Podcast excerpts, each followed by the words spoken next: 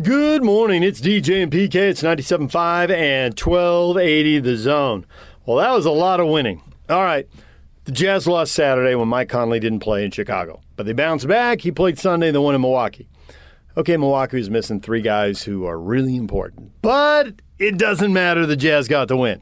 And the Utes scored 44 points in one, and the Aggies scored 51 points in one, and the Cougars scored 66 points in one. I think 171 points for those three teams. That's, that's incredible. Tremendous offensive output. All right, we're going to start with the Utes.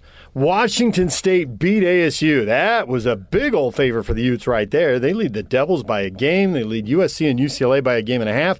They got the tiebreaker on all three schools because they've already beaten them. They've still got games left with the bottom feeders, Arizona and Colorado. This is the Utes division to lose. I mean, it's not over, but it's over. If they don't win it, something horrible is going to happen in November. It'll be the worst November collapse ever. The Utes are firmly in the driver's seat. Kyle Whittingham talks a little bit about that. Here are his post game thoughts. Yeah, uh, key to the game is our ability to run the football. That was pretty cut and dried to me. Uh, they were tremendous against defending the run going in. I think 90 something yards, and we got 290. And so that was the key to the whole thing. Uh, Cam had another exceptional night. Uh, Cam Rising. Um, took care of the football, three touchdown passes. Uh, like I said, no no uh, turnovers. Offensive line deserves a huge shout out. You don't get 290 yards rushing without a lot of uh, movement going on up front, and our offensive line uh, rose to the occasion, rose to the challenge. Um, and then, like I said, Tavion was Tavion was outstanding, 160 plus yards and and uh, four touchdowns. Uh, just an outstanding night. So he's he's really turning into a, a workhorse for us and carried the ball 24 times, and and uh, that's a huge positive uh, what he's doing uh, for our team. Um, defense played okay not great. We still got things that we got to get better at on defense. Um, we were really good on third down, but we we stunk on fourth down. So, I mean, the third down conver- conversion percentage is about 25 percent, but then they were seven and nine on fourth down. So that was a that was an issue for us. We got them to got them to third down and won that, but but uh, lost too many uh, fourth downs. Um, but uh, you know, with with uh, you know, with Arizona State getting beat, it would put us in pretty good position. There's still a ton of football left. We all understand that, but but for the moment and for right now, uh, we're in a pretty good spot. We just got to continue to uh, get better as a football team, uh, week in and week out, and uh, get some of our guys back that we're missing. That'll help us out as well. But but uh, good win for our guys tonight. Really good win. Kyle, you elected to go for for it on offense at the beginning of the game. Was there decision in that way? I mean, usually you traditionally let your defense out on the field first.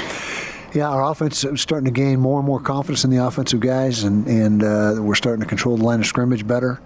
And of course, analytics come into it as well. And uh, we did not go against any of the analytics. Uh, in fact, there was probably a couple that we uh, that analytics said go, but but uh, just felt the the better situation was to uh, to not go at that at that time. Now we got a, some mileage out of Cam Rising with his quick kicks, which was a positive. He did a great job for us. I think both of them were inside the ten, and so that was uh, a good weapon for us. We didn't punt one time with our with our traditional uh, punt unit. It was two quick kicks, and, and that was it.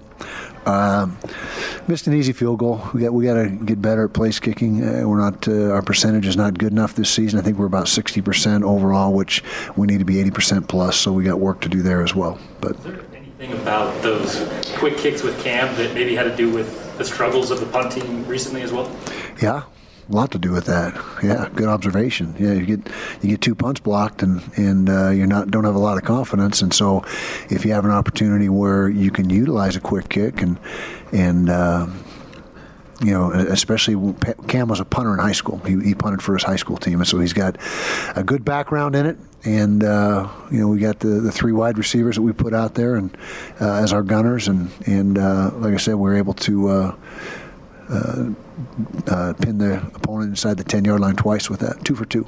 Why Paul at center and Nick kicking outside? Because Keaton Bills was not available.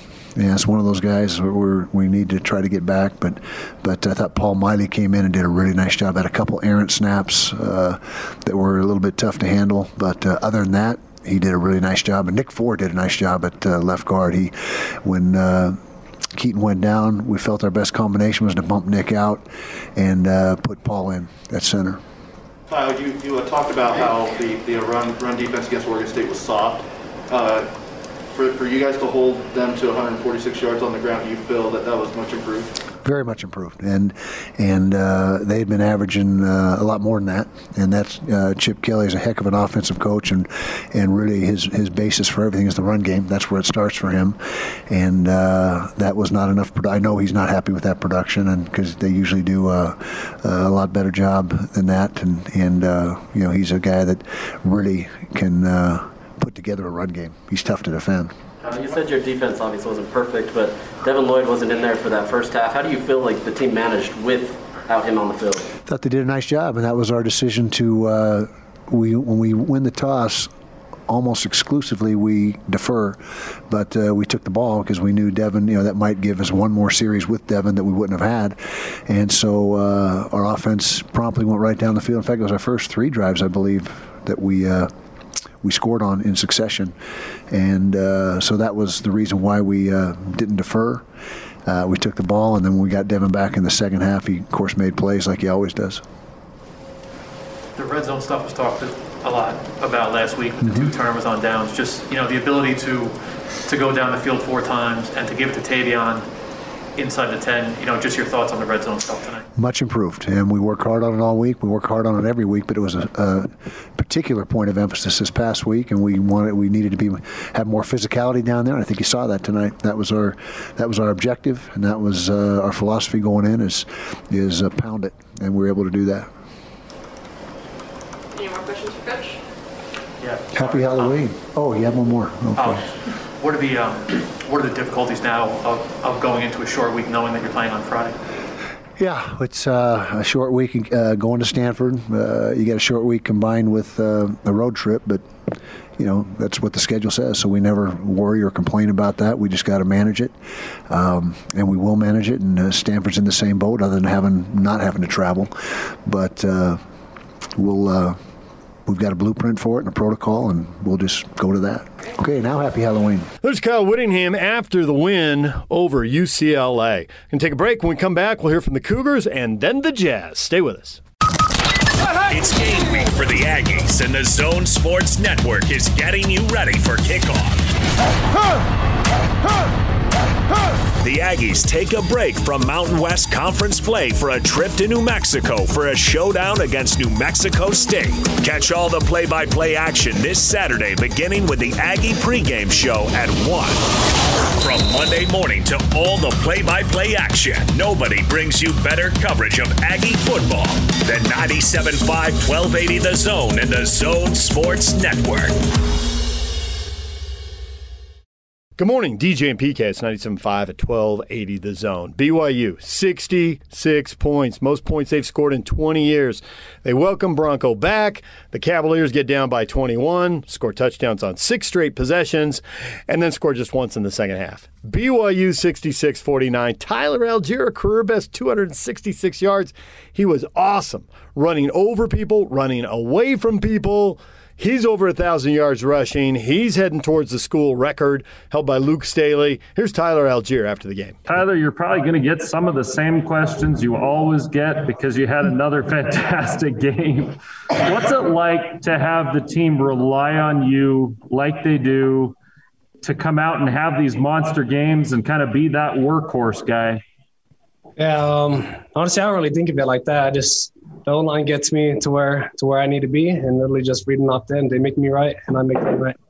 So, Are you as exhausted as you were last week? uh, I'll say so-so. uh, uh, it's close.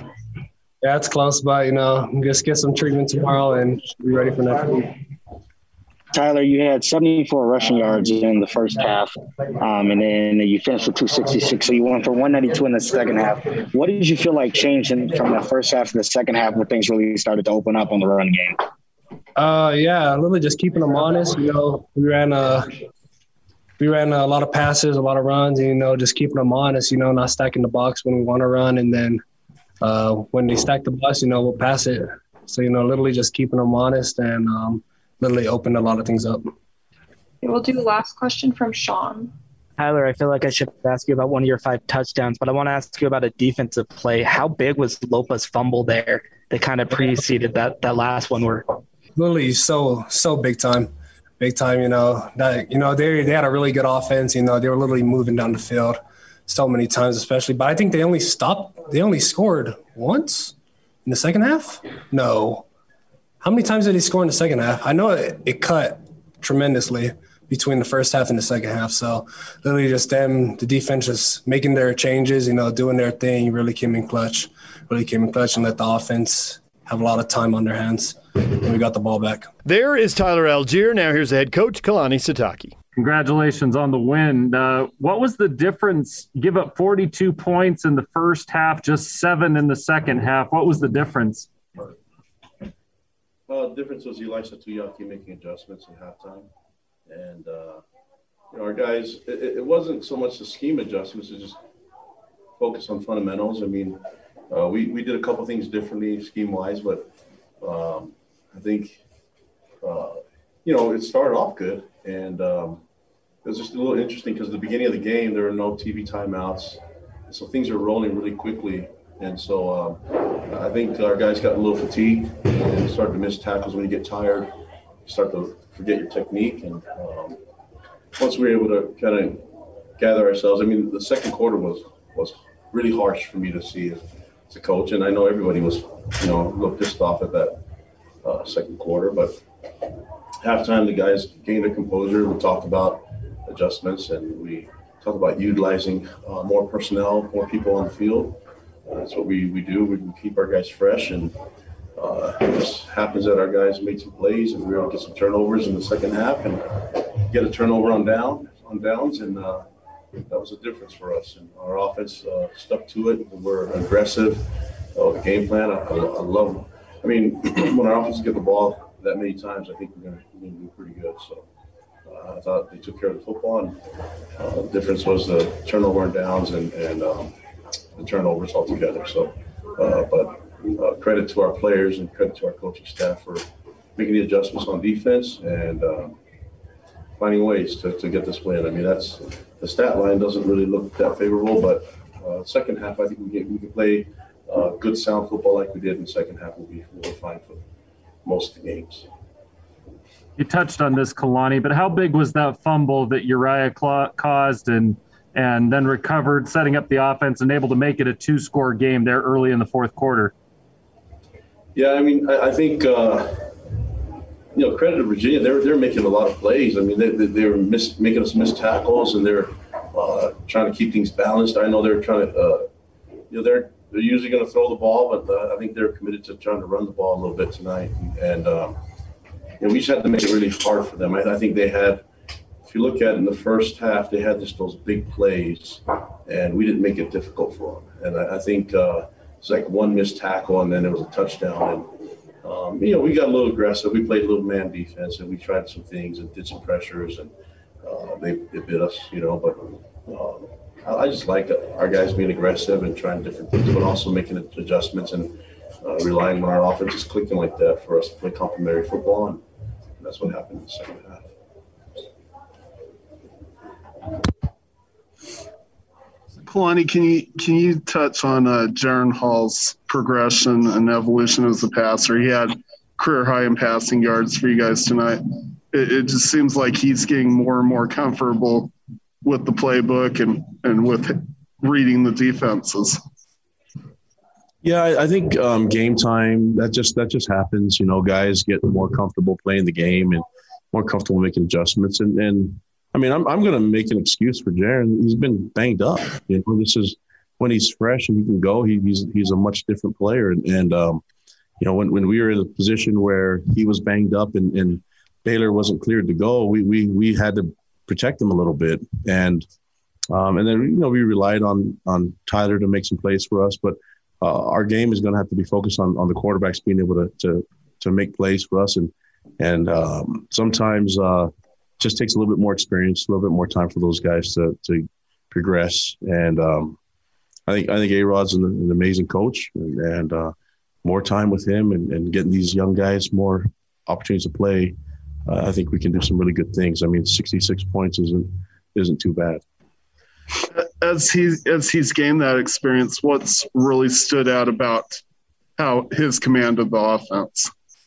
I just think timing, like it's just he, he seems to know where to go with the ball, uh, no matter what the defense does. And, and defensively, um, Virginia did a lot of different things, you know, and, and uh, try to confuse him, and they brought some pressure also, and um, he made him pay. I, I, think you, to have a quarterback that can can see things and and uh, can go through the progression in, in, in, the, in the passing game, uh, that's that's hard to do, and these guys have done it, and I I feel comfortable with all the quarterbacks doing that, but I'm just I'm happy to see Jaren make that move and and um, create some space with his legs too, and and, and through. I thought he made good decisions. I I mean, there's a couple times where he probably shouldn't have thrown the ball a couple times, but uh, I mean, he, he we we trust him. So uh, just, let's just see what what happens. I think he's getting better every week. So hopefully we can see him, you know, perform again and, and improve next week. Jay and then Mitch. Hey Bronco, or I mean, hey Kalani, when we weren't talking about Bronco coming back, we were wondering if your your offense could was equipped to get in a shootout with with their offense. You you feel like uh, you guys answered that loud and clear tonight?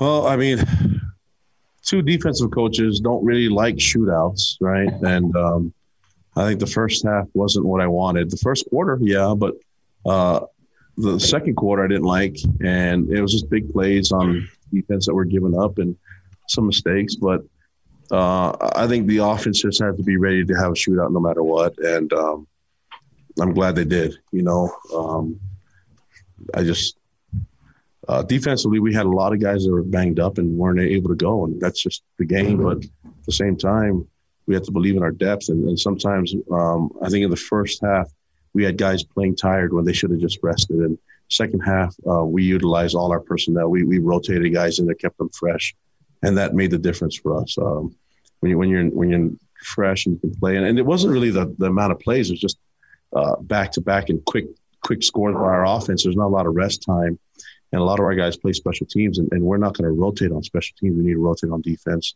and we just had to lean on some second and third stringers, and, and uh, uh, you know, second stringers made, made made some plays. I mean, look at the turnovers that Drew Jensen had. He seems to have a great uh, uh feel for the passing game and how to defend, and um, you know, all our guys played really well and just there's mistakes, but it was really one quarter that that uh I, I really wish we had back. Mitch, go ahead. Kalani, five touchdowns for for Tyler Allgeier. What what makes him such a special player for you guys? He just he's tough, man, and and uh, he has a lot of speed. I think people misunderstand that, that, they don't really realize that he's a big body, but he can run, he, he can fly. So that's that's dangerous when he get to the next level. And uh, he broke some tackles tonight and, and, and, played hard. And he's a little sore. I, I said this before that um, we're going to need him to do that, you know. And and um, uh, I think I think we have to be smart with him, but he's willing to to to dish out the punishment and find ways. And uh, it's just a matter of time before he finds an opening and then he finds a crease and turns it into a big, big play. You mentioned Drew Jensen, uh, Drew, uh, Alden Tofa, John Nelson, some guys that maybe are lesser known on this defense making big plays in the fourth quarter. How, how satisfying was that to see them rise the occasion and, and take on that, that role in that spot? It was great. I, I thought, um, and, that, and, that's that was the adjustment. Really, we we had a great game plan. We just cannot play tired. And and when you're going against Temple, we just need to rotate guys and, and we need to trust those guys to play. I mean, they made plays tonight, you know, so we, we talk about our depth and uh, I, I, know guys want to play as many plays as they can, but uh, I think it's important to, for them to trust the backups and, um, you know, to, to, let them get in there and make plays. I, I was, I'm really proud of our guys and, and their belief in each other and their buy into what uh, on defense what Ilaisa Tuiaki was asking them to do, and then on offense what A Rod was doing, and, and obviously special teams with with what Ed does there. So uh, I have great coaches. They did a great job tonight. They performed well, and but you know we, we, we're going to work on some things and get better. But just really relishing the win right now, and we'll, we'll learn and get better next week. Jared and then Ron. Kalani, what was your interaction like with Bronco and with the the former BYU guys, your friends, some of these guys that you've known? What was that like before and after the game? Really good. I mean, uh, Bronco was awesome um, before and after the game, and um, he, I, I, know he has a lot of love and appreciation for this place, and uh, uh, I'm, I'm really happy that that the fans showed him the love and the and the warm um, welcome that he deserves, and just really proud of our fans. And that I know it meant a lot to him, uh, meant a lot to me, and I know it means a lot to to that staff. You know, those guys were, were welcomed, and man, it was it was a great game. I mean, defensive coaches don't really like this game, but it felt like an old school BYU type of game, and um, you know, that's I'm just trying to make sure that we play at our best and that uh, this, these type of explosiveness in, in, in, the second quarter, I think that was where we gave up tons of points. Um, doesn't happen again, but I don't want it to overshadow the, the fact how happy I am, how they how well they played the second half, how they bounced back, and also how consistent and, and really nice the, the, way the the offense was working. I, I was really pleased with that. So, um, you know, just felt really good we, we, we can win a lot of games if we do that. Well, along those lines, I wanted to ask about big picture seven and two at this point, heading at the end of October. You have been dinged up, and your depth has come through strong, and you've been able to to win seven games. What's it like to have the program at the point where you're able to rely on that, like you have this year? Yeah, I mean, uh, we, are really happy with the depth, but I, I, I, I don't want to keep testing it. You know, I think the depth is good, and, and let's just keep uh, getting better, but also getting some guys back. And um, but but just these guys believe in each other, man. They work hard for each other, and and uh, yeah, just, I just I feel like we're developing really really well as a program overall, and um, we just keep focusing on on on all the little details.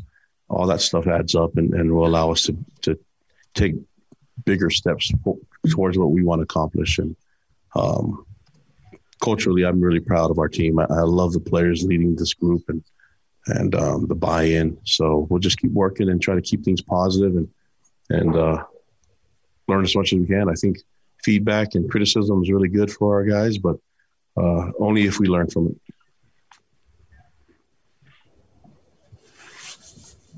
Okay, we'll do last two quick questions from Ron and then Ben. Kalani, usually we see Gunner um, and Puka as the deep threats tonight. Tonight we saw Samson get involved in the action a lot. What can you speak on about how big of a role he's played um, and how well he's been able to impact the offense since coming over from Utah? Well, Sam, Samson's, first of all, he's been a deep threat for us. He just hasn't been completely healthy. And this week he's been healthy. So, uh, you know, he's been banged up, and you just never can tell from him from him because his his appearance and his excitement, his energy is just is it's. I don't know if anyone can match that, but it's it's amazing. But um, he's been banged up, and and and uh, when he's healthy and ready to go, and, and can play every down and, and start like he did tonight, man, he's dangerous. He's been doing that for years. And so it's good to see him get out there and play. But the energy, what I appreciate the most from him is the energy and the excitement that he has for his teammates when they make plays. Um, regardless of which phase, it doesn't matter offense, defense, special teams. Uh, that guy burns a lot of calories because he's all over the place. He's talking to special teams, he's talking to the juice crew, he's talking to everyone. And, um, you know, we need, we need to bottle up that energy because it's it's amazing. But that guy has playmaking ability that matches his energy. And so it was nice to see those guys get out and play. Gunner, it was just a, we thought Gunner was going to go, but I, I, think we we decided to be safe and, and, and make sure that he's got a, a, bright future in football. We just need to make sure that, that we don't um, put him in, in harm's way. And so, and we felt, I mean, Keanu made some plays down downfield too. And, uh, you know, we, we had a lot of guys. I, I, think Chris Jackson was ready to make some plays happen. He unfortunately had a, a targeting call on him. And, and, um, you know, but but the guys we feel deep in a lot of different positions, um, that receiver position has, has, been really really good for us, and um, they have a really good coach too. Kalani, I know you touched on it briefly, um, but I, I, was wondering if you could get into more specifics. It seemed like in the first half, a lot of 40 front. Second half, we saw a little bit more 30 front. I believe the two turnovers, both the forced fumble and uh, Drew Jensen INT, were both 30 front, drop eight and then the turnover on downs was also drop eight. could you speak to uh, some of those specifics and, and what happened in the second half?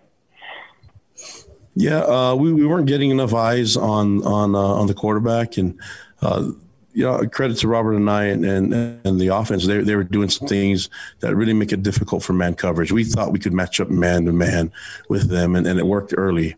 And then when the guys got fatigued, uh, they're covering forever, you know, so the, they were getting a little tired and, and they're missing tackles. Um, they were there, uh, coverage was breaking down, and then um, Armstrong was breaking breaking the pocket and taking off. And when you're in man, you're basically covering your guy. You don't really see. Um, you don't really see what's going on when the quarterback breaks the pocket, so you're you're susceptible to big plays. Uh, we thought it would be okay if we can kind of match and play better, but then they they those big plays turn into big touchdowns. I mean, we had a, a pressure that was a zero pressure that they broke a tackle and scored a touchdown on. So um, drop eight won the game for us, and that was Ilaisa Tuiaki's idea. Uh, that wasn't really the game plan, but we were going to mix in some man drop eights. He did that in the second half and held them seven points. A really, really explosive offense of seven points. I think people need to respect him a little bit more now. There's Kalani after BYU improves to seven and two. They got Idaho State. That should be eight and two. They got a bye week. Georgia Southern. That should be nine and two. Off to USC where they ought to be favored. That should be ten and two. Drake London. That looked like a bad injury. His leg in a soft cast. They're worried about his ankle. That looked bad. BYU. BYU's got a chance to win out here. They got a very good chance to win out and get to 10 and 2.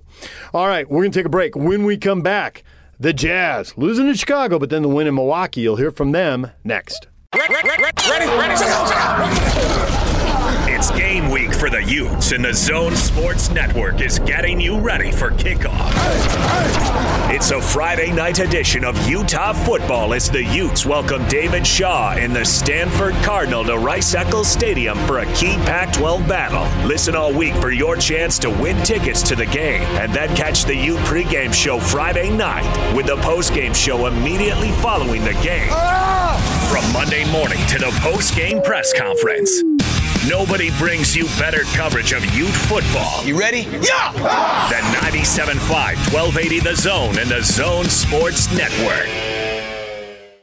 DJ and PK, it's 97.5 at 1280 The Zone. The Jazz lost Saturday in Chicago, but they win Sunday in Milwaukee. And the Bucks were shorthanded, no doubt about that. Here's the best of the postgame show. It's your Jazz recap here on DJ and PK on 97.5 and 1280 of The Zone. The Jazz split a couple of games over the weekend, a back to back, lose in Chicago, but win in Milwaukee last night, 107 95 over the shorthanded Bucks. Donovan Mitchell had a great game 28 points, 10 of 18 shooting, 4 of 9 from 3, 4 of 5 from the line. Had a couple of big time buckets down the stretch to seal the deal for the win uh, for the Utah Jazz. Mike Conley had 20 as he did not play against the Bulls as he's not going to play in both games of back to backs, but did play last night against Milwaukee. Bogdanovich had 14. Jordan Clarkson had 15 coming in off the bench, but Jordan, his streak of 99 consecutive games with a, a three pointer made has come to an end couldn't quite get to triple digits for Jordan Clarkson. But uh, let's get to some post game sound. Let's start things off with Jazz head coach Quinn Snyder. Yeah, I think we're, we're going to see different teams play us different ways, and they were obviously, you know, really aggressive in the pick and roll, um, blitzing us and trapping us. Um, you know, I thought we, you know, we really tried to move the ball, and then, you know, there was opportunities late where I thought Donovan was terrific attacking the rim. Um, you know, and challenging. So, um, I think we, as a group, we, you could you could feel us, you know, being more aware of that. Was this the, the best um, balance for Donovan between you know running the team, getting everybody involved, and then kind of taking them away? Um, I think every game's different. You know, I, I think it's, it's sometimes you want balance, sometimes you don't. You just kind of take what the defense provides you. And I think that's what you saw at the end of the game. When, You know, he had a couple of situations where he was able to get by and get to the rim. You know, that's what you know. We want him to be opportunistic. Obviously, Milwaukee missing two of their main guys tonight, but it, it felt like the defense was pretty efficient tonight in terms of slowing them down. Yeah, I, I thought you know from a position standpoint, you know, we executed some of the things we want to do. Obviously, you know, not having Middleton or Jrue out there is different, but um, kept them off the foul line. I thought that was really a big, big thing. What do you say to um, obviously, I know you're not going to make too big a deal out of a couple rough shooting games from JC, but is there anything that you tell them after two games in a row? The ball not tell them the same thing I told Bojan last year. After, you know, I, I don't think we're, we're not. We haven't shot it well as a team, so um, you can't go in if you don't shoot. So I think as long as we're taking good ones, and you know, I thought you know Joe's walk up three was a big shot. So I just wanted to main, maintain your confidence and got guys that are good shooters, and you know, you guys know th- things even out over time. Was this the first time that you saw an aggressive blitz for for about forty eight minutes? Or from someone that's six seven and really athletic and able to execute it that way. Thanasis, right? Yeah, I mean, he just did that. That he, that's you know that's a strength of his with his activity and his athleticism. So, you know, I thought there were times when it surprised us a little bit, and um, part of it is making sure we have receivers, you know, to be able to pass out of it when it does happen. Because you've, you've drawn two, and then, but as I said, you know, that that's when, you know, when you have Giannis, um, you know, on the back line, he's capable of covering so much ground. You know, someone looks open, and oftentimes those are longer passes as well. Andy Larson on Zoom. Yeah, Quinn, Jordan made three kind of critical defensive plays in middle, late fourth quarter there. And I'm curious kind of what you saw from those plays in particular, and then obviously kind of his attention to detail on the defensive end. I mean, I'm, I feel like I've been saying it for a long time about his his his care factor and his will, and he's got a lot of pride, and you know he wants to win, and I think he wants to win. He can really score, but he wants to win more than he wants to score. Um, and you know there, there is a competitiveness that sometimes if things you know if you're not making shots you know they always say you know figure out a way other other way to impact the game and that's that's exactly what he did and those were those were big plays that is Jazz head coach Quinn Snyder as his team wins 107 to 95 over the Bucks. They moved to five and one on the season.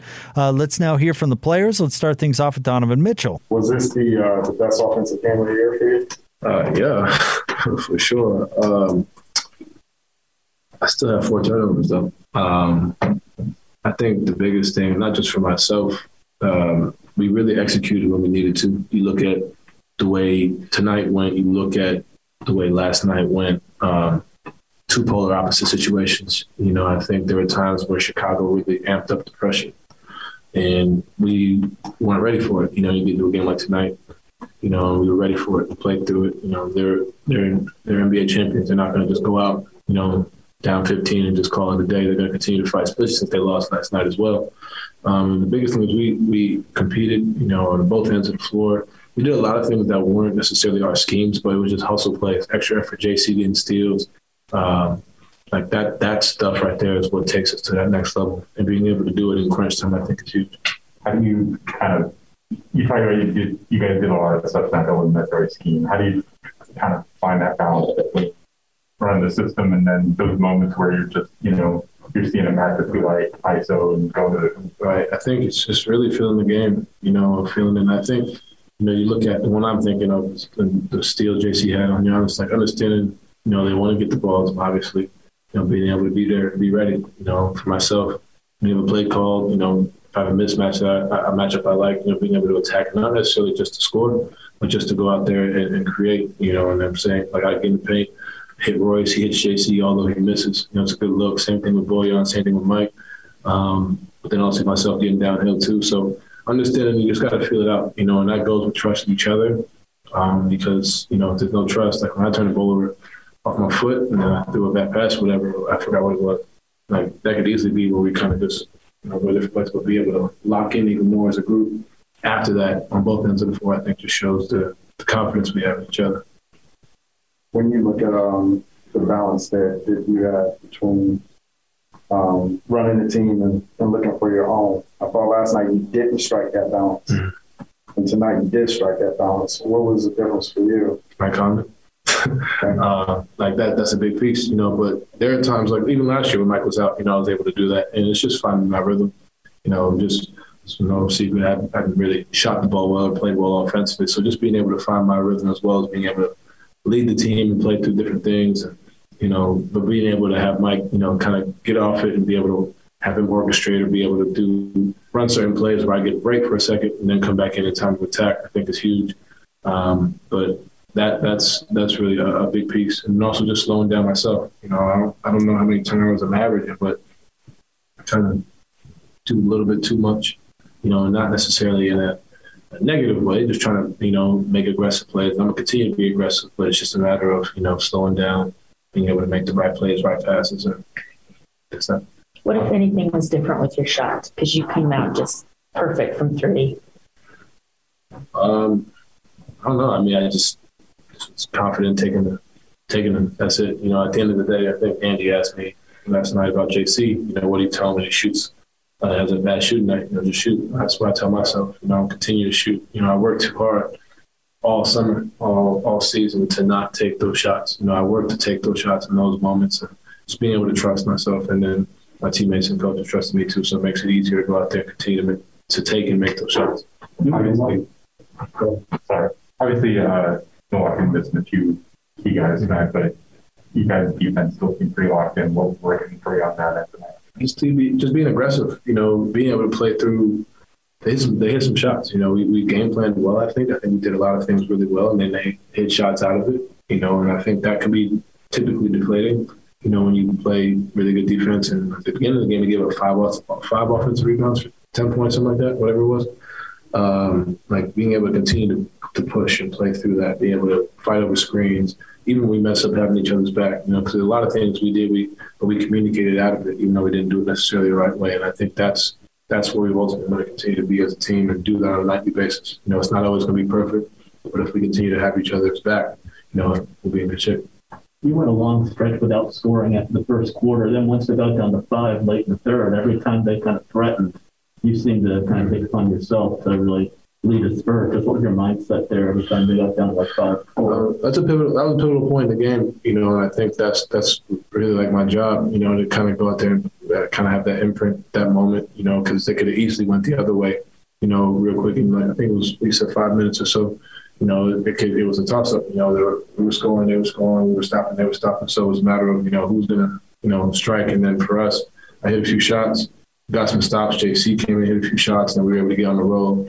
They came back in the fourth and kind of did the same same thing. So being able just to push the lead out, you know, and just kind of put your foot in the gas a little bit more and just feel the game out. That's that's really what it is, just feeling the game out as a whole. And, you know, I think I did that. I think we all did that as, as a group as well on both ends of the court to get on those kind of roles give you confidence to like kind of have these moments where you're like, you know, like so honest and a couple of times. Um, you know, I have, I have, confidence going against anybody. You know, that's that's that's just me. Um, like I said, I work so hard that I trust myself in any situation. Um, nights like tonight, I, I, feel like I can do this on a daily basis, and I just got to go out to continue to, to shoot out of this little funk, whatever you want to call it, and continue to work through it. You know, it's nothing nothing crazy. There was a point where I missed like three threes in a row that I normally make. You know, it's, sometimes the ball is not going to go in. You know, but being able to impact the game in, in, different ways tonight, it was you know being able to do that offensively. You know, through attacking, through finding guys and doing all that. Was nice defensively, um, whatever whatever it takes. But you know, for me, that's that's just you know every day I feel like I can you know I can impact the game in many different ways. There's Donovan Mitchell, 28 points, 10 of 18 shooting, four of nine from three. Talked about uh, making those big buckets down the stretch, confident in that part of his game. Let's uh, now hear from Jordan Clarkson. I guess I'll start with the obvious. Do you have any words to say about your streak or? Um, dope. Shit, it's over. Start another one. Uh, yeah, that's it. so dope. Let's so move had, forward. You've had a few games in a row where the ball hasn't been going in as much as it normally does. Is there anything going on? It's just one of those stretches where the ball isn't going. Um, no, nah, it's just a, a stretch. It happens. What's five? Game five, right? Game six for us. Game six. Game six. Oh yeah. Um, seventy plus more. It's gonna happen just kind of happy it's kind of happening early right now. Uh, just got to keep continue taking my shots, staying it. Uh, I think I'm getting good shots. Uh, just like Chicago game, been rolling out, uh, back rim.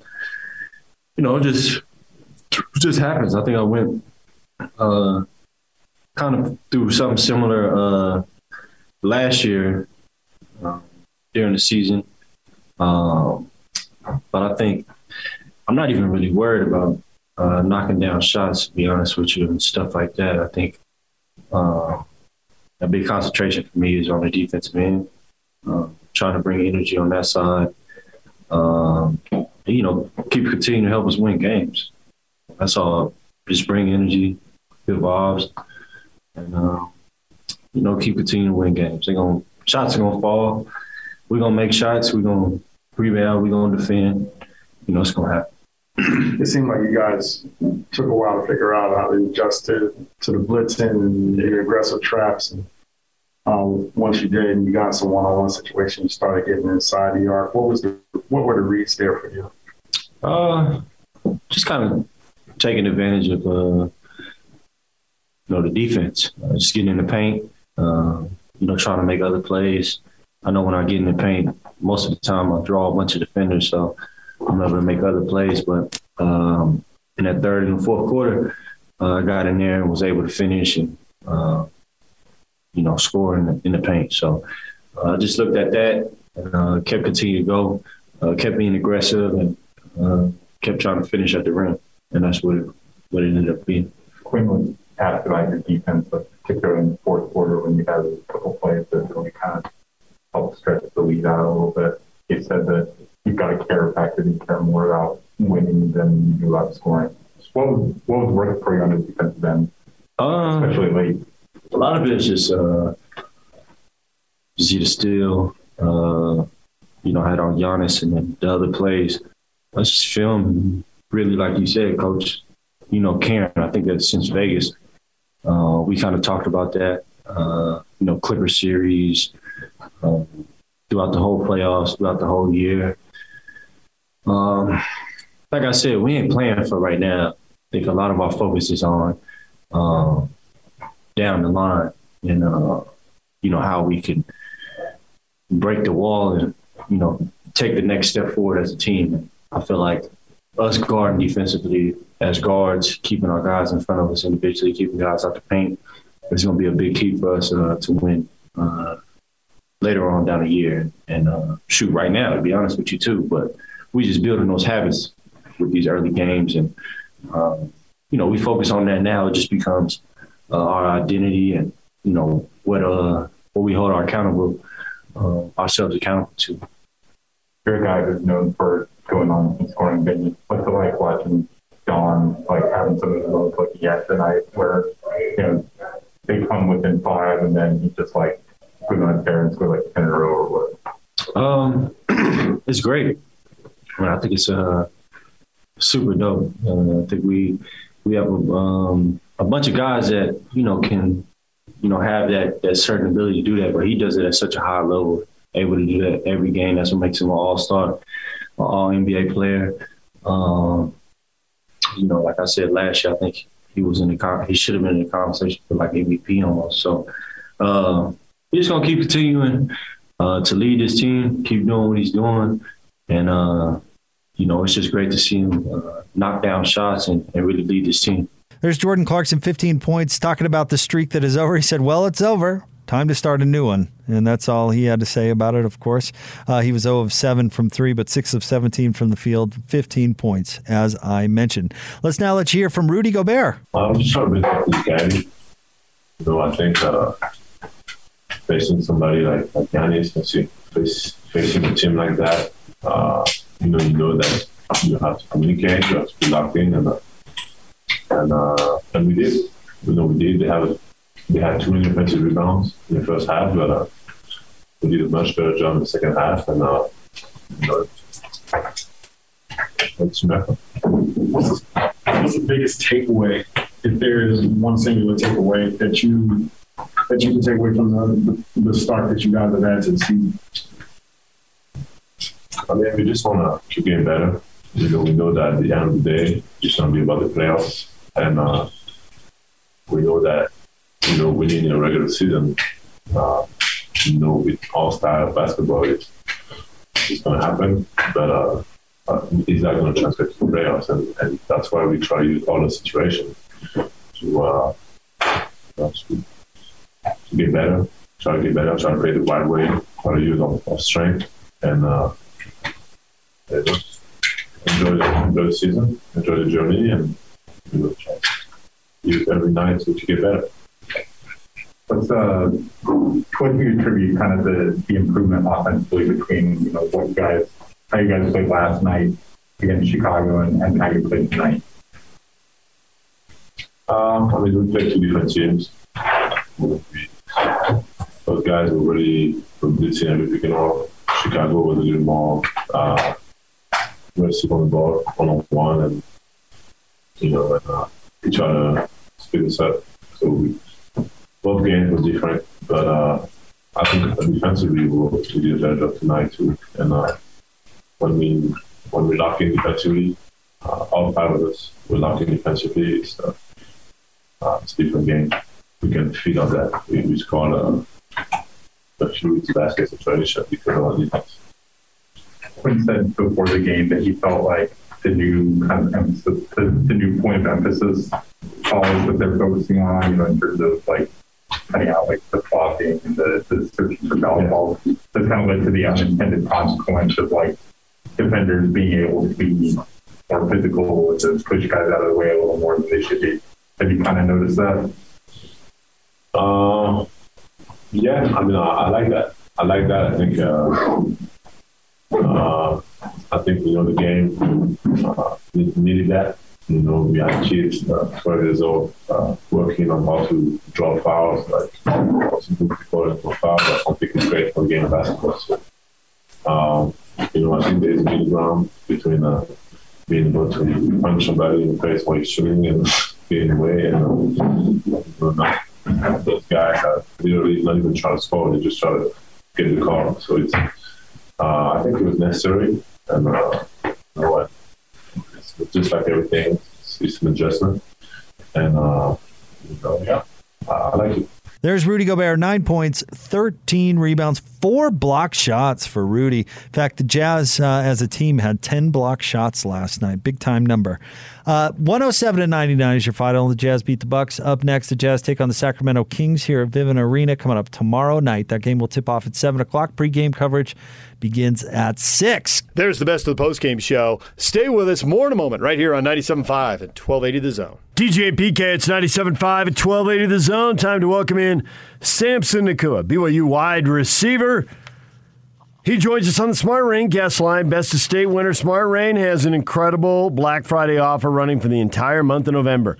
Smart Rain is giving free controllers along with a free Apple iPad to commercial properties who sign up with a paid cellular hosting subscription.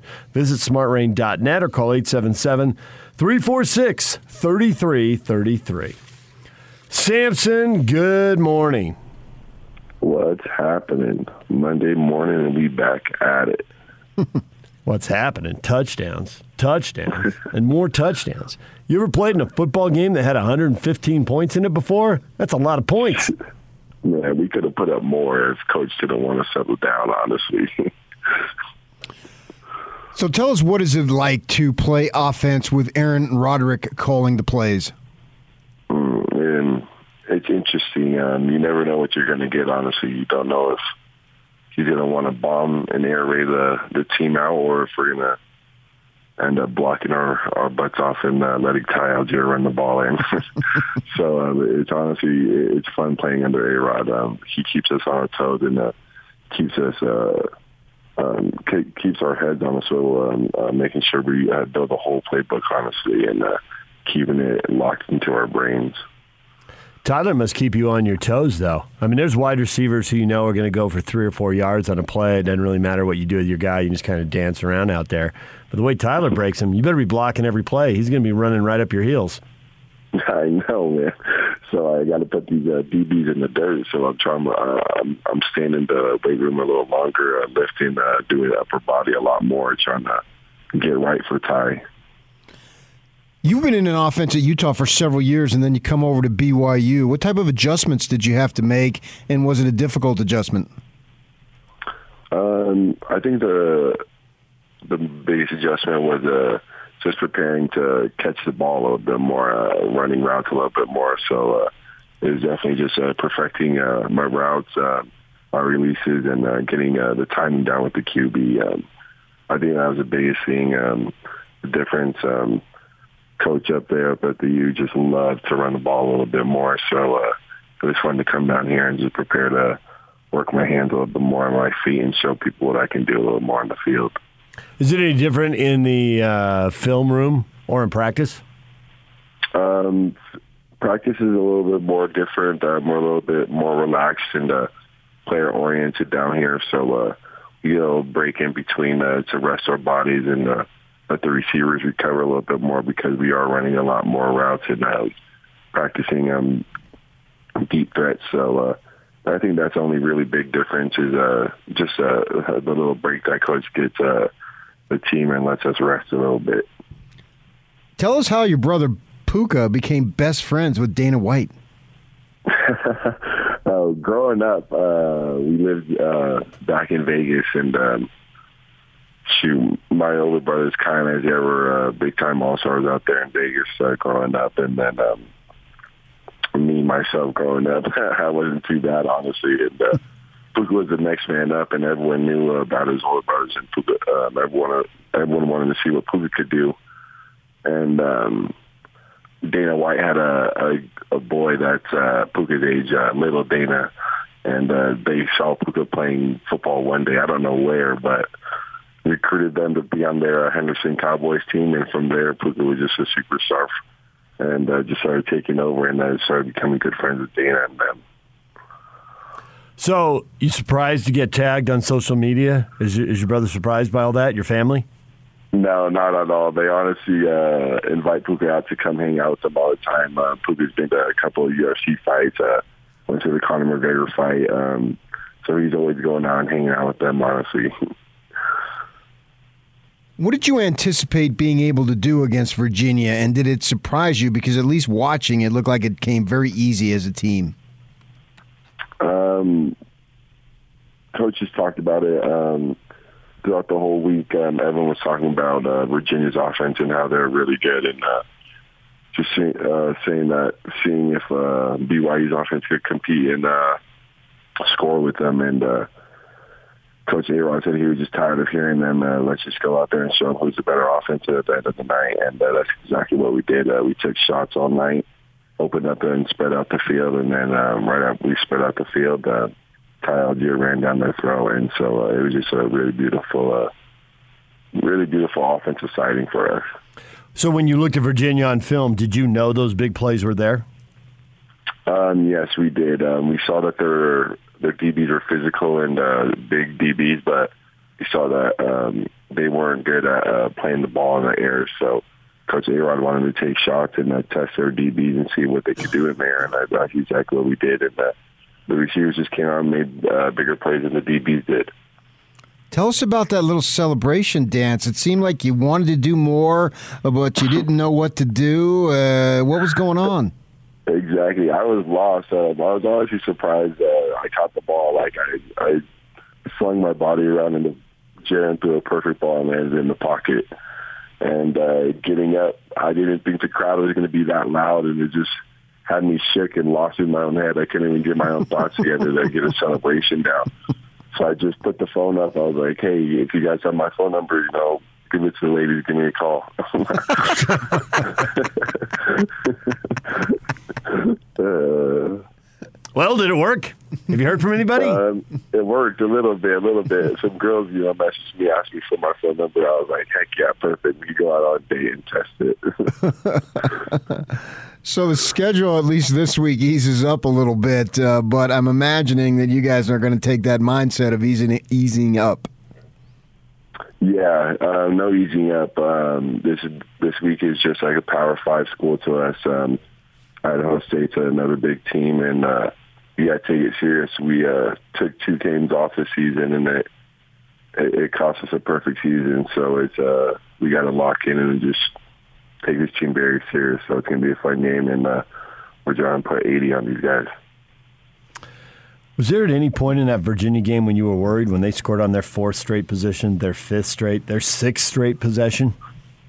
Oh no, um, Coach A. Rod prepared the offense for a shootout. We knew this was going to be an offensive game, and uh, we just wanted to show everybody that we could uh, score in any way, uh, any way possible, and uh, keep up with any offense in the nation, and uh, outscore any offense in the nation if necessary. And uh, that's exactly what we came out and did.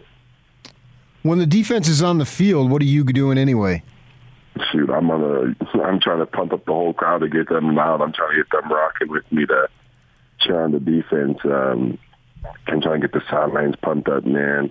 I got bad headaches after the game because I'm screaming my head off, honestly. so there's a lot of points in that game, and there are a lot of big hits. You feel sore after that game, or is there just so much, uh, so many touchdowns not getting touched? It doesn't matter. Yeah, no, it's pretty sore after the game. Um, blocking's definitely not easy. My upper body's sore. Getting tackles not easy. My legs are sore. But after a win like that, you don't even notice the soreness. You just remember the good times and laughing and uh, celebrating with the teammates. Speaking of laughing and celebrating and all that stuff, is this the most fun you're having playing football?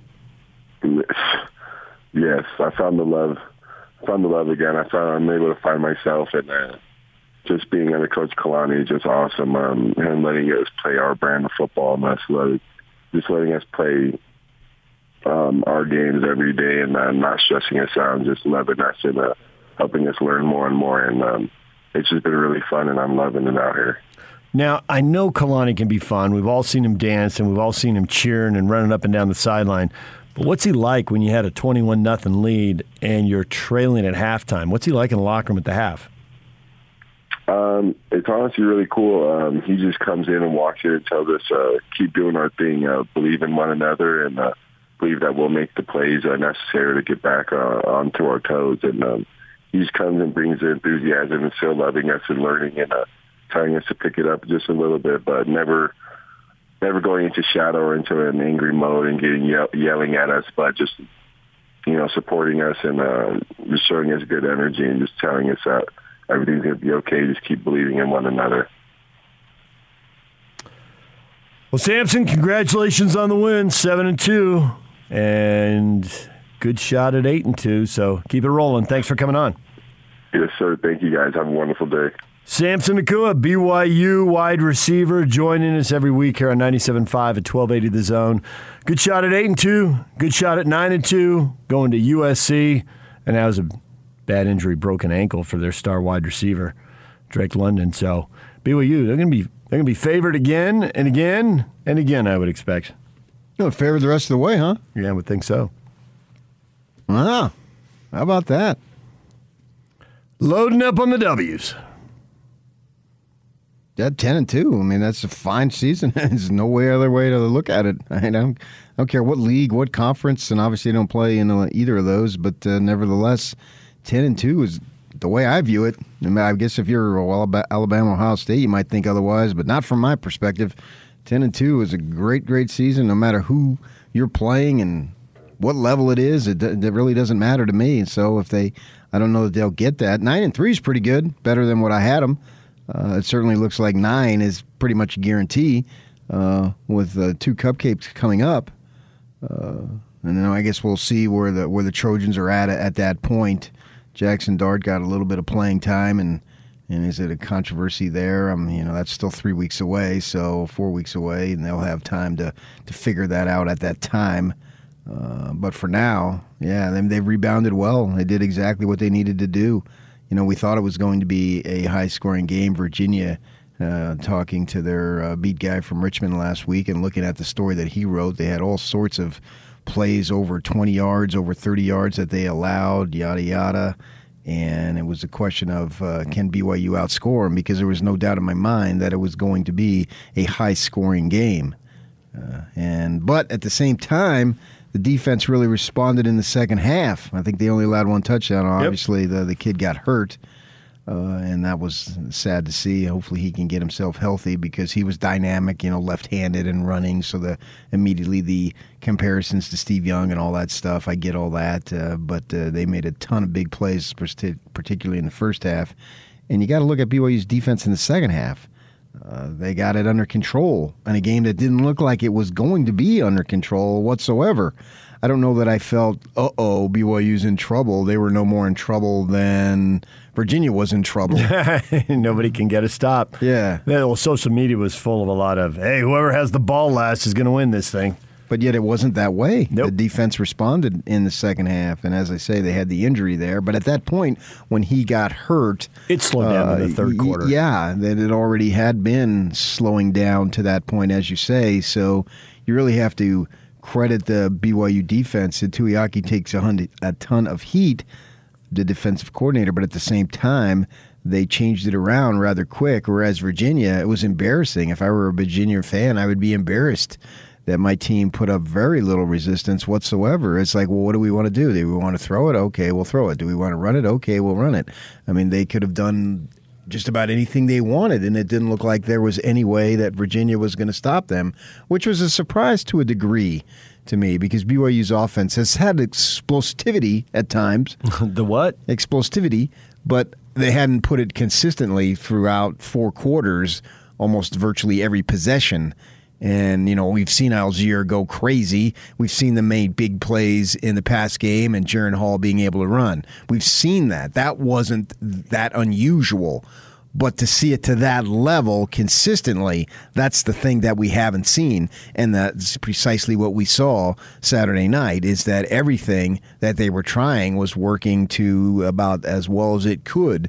So I don't know if that's what they're capable of. I wouldn't say they're capable of 66. I suppose if they really wanted to put 66 on Idaho State, they could. My guess is that they don't uh, because uh, they just don't want to do that to that team. I mean, obviously, Idaho State's going to be overmatched and all that stuff. So with that, and, and Bronco's son is going to serve in Pocatello. So if you have any degree of compassion for people from Pocatello, Idaho State's in Pocatello, right? Yeah. Okay, Bronco's son is going to be. I mean, he goes here in It's just great guess. in Fact two check. months. it's a good guess. Well, you got part. Twin Falls, Idaho Falls, I Pocatello, all those places. They they're all beautiful communities. You done it. Let's go Uh, back to your point. Rupert is not very good, as Scotty G ripped me for one time. Gordon wanted to eat in Rupert when we couldn't eat. Where's the uh, where Evel Knievel? Is that Twin Falls where he jumped? And we're in that town, and it was a beautiful town. I've actually spent the night in that town. Very nice town. Awesome. Spent the night coming back from the Potato Bowl. Oh, really? Yes, yes. Wanted to get a jump on the drive coming back from Boise. So the game was over, had dinner in Boise, and then drove back, stayed there at that place. Nice community. Played golf in that community, too. Very nice community. Uh, but, you know, Bronco, you, you don't want to embarrass Bronco's son, make him feel bad as he's getting ready to go on his mission in Pocatello. Now, is that Pocatello proper or the surrounding greater metropolitan Pocatello area? I'm not sure. You know, I don't know what the uh, out is Bronco. I didn't know all this stuff until I listened to Bronco a week ago today. You guys call it the field, apparently. You know, is that the fee going to be at You the South Field? steak, you learned about branches. Yeah, yeah. we, we I got mean, you. Yeah, he broke it down for me. All these years in this community, and I came away with a. I thought I was down in Provo in August at the church education system.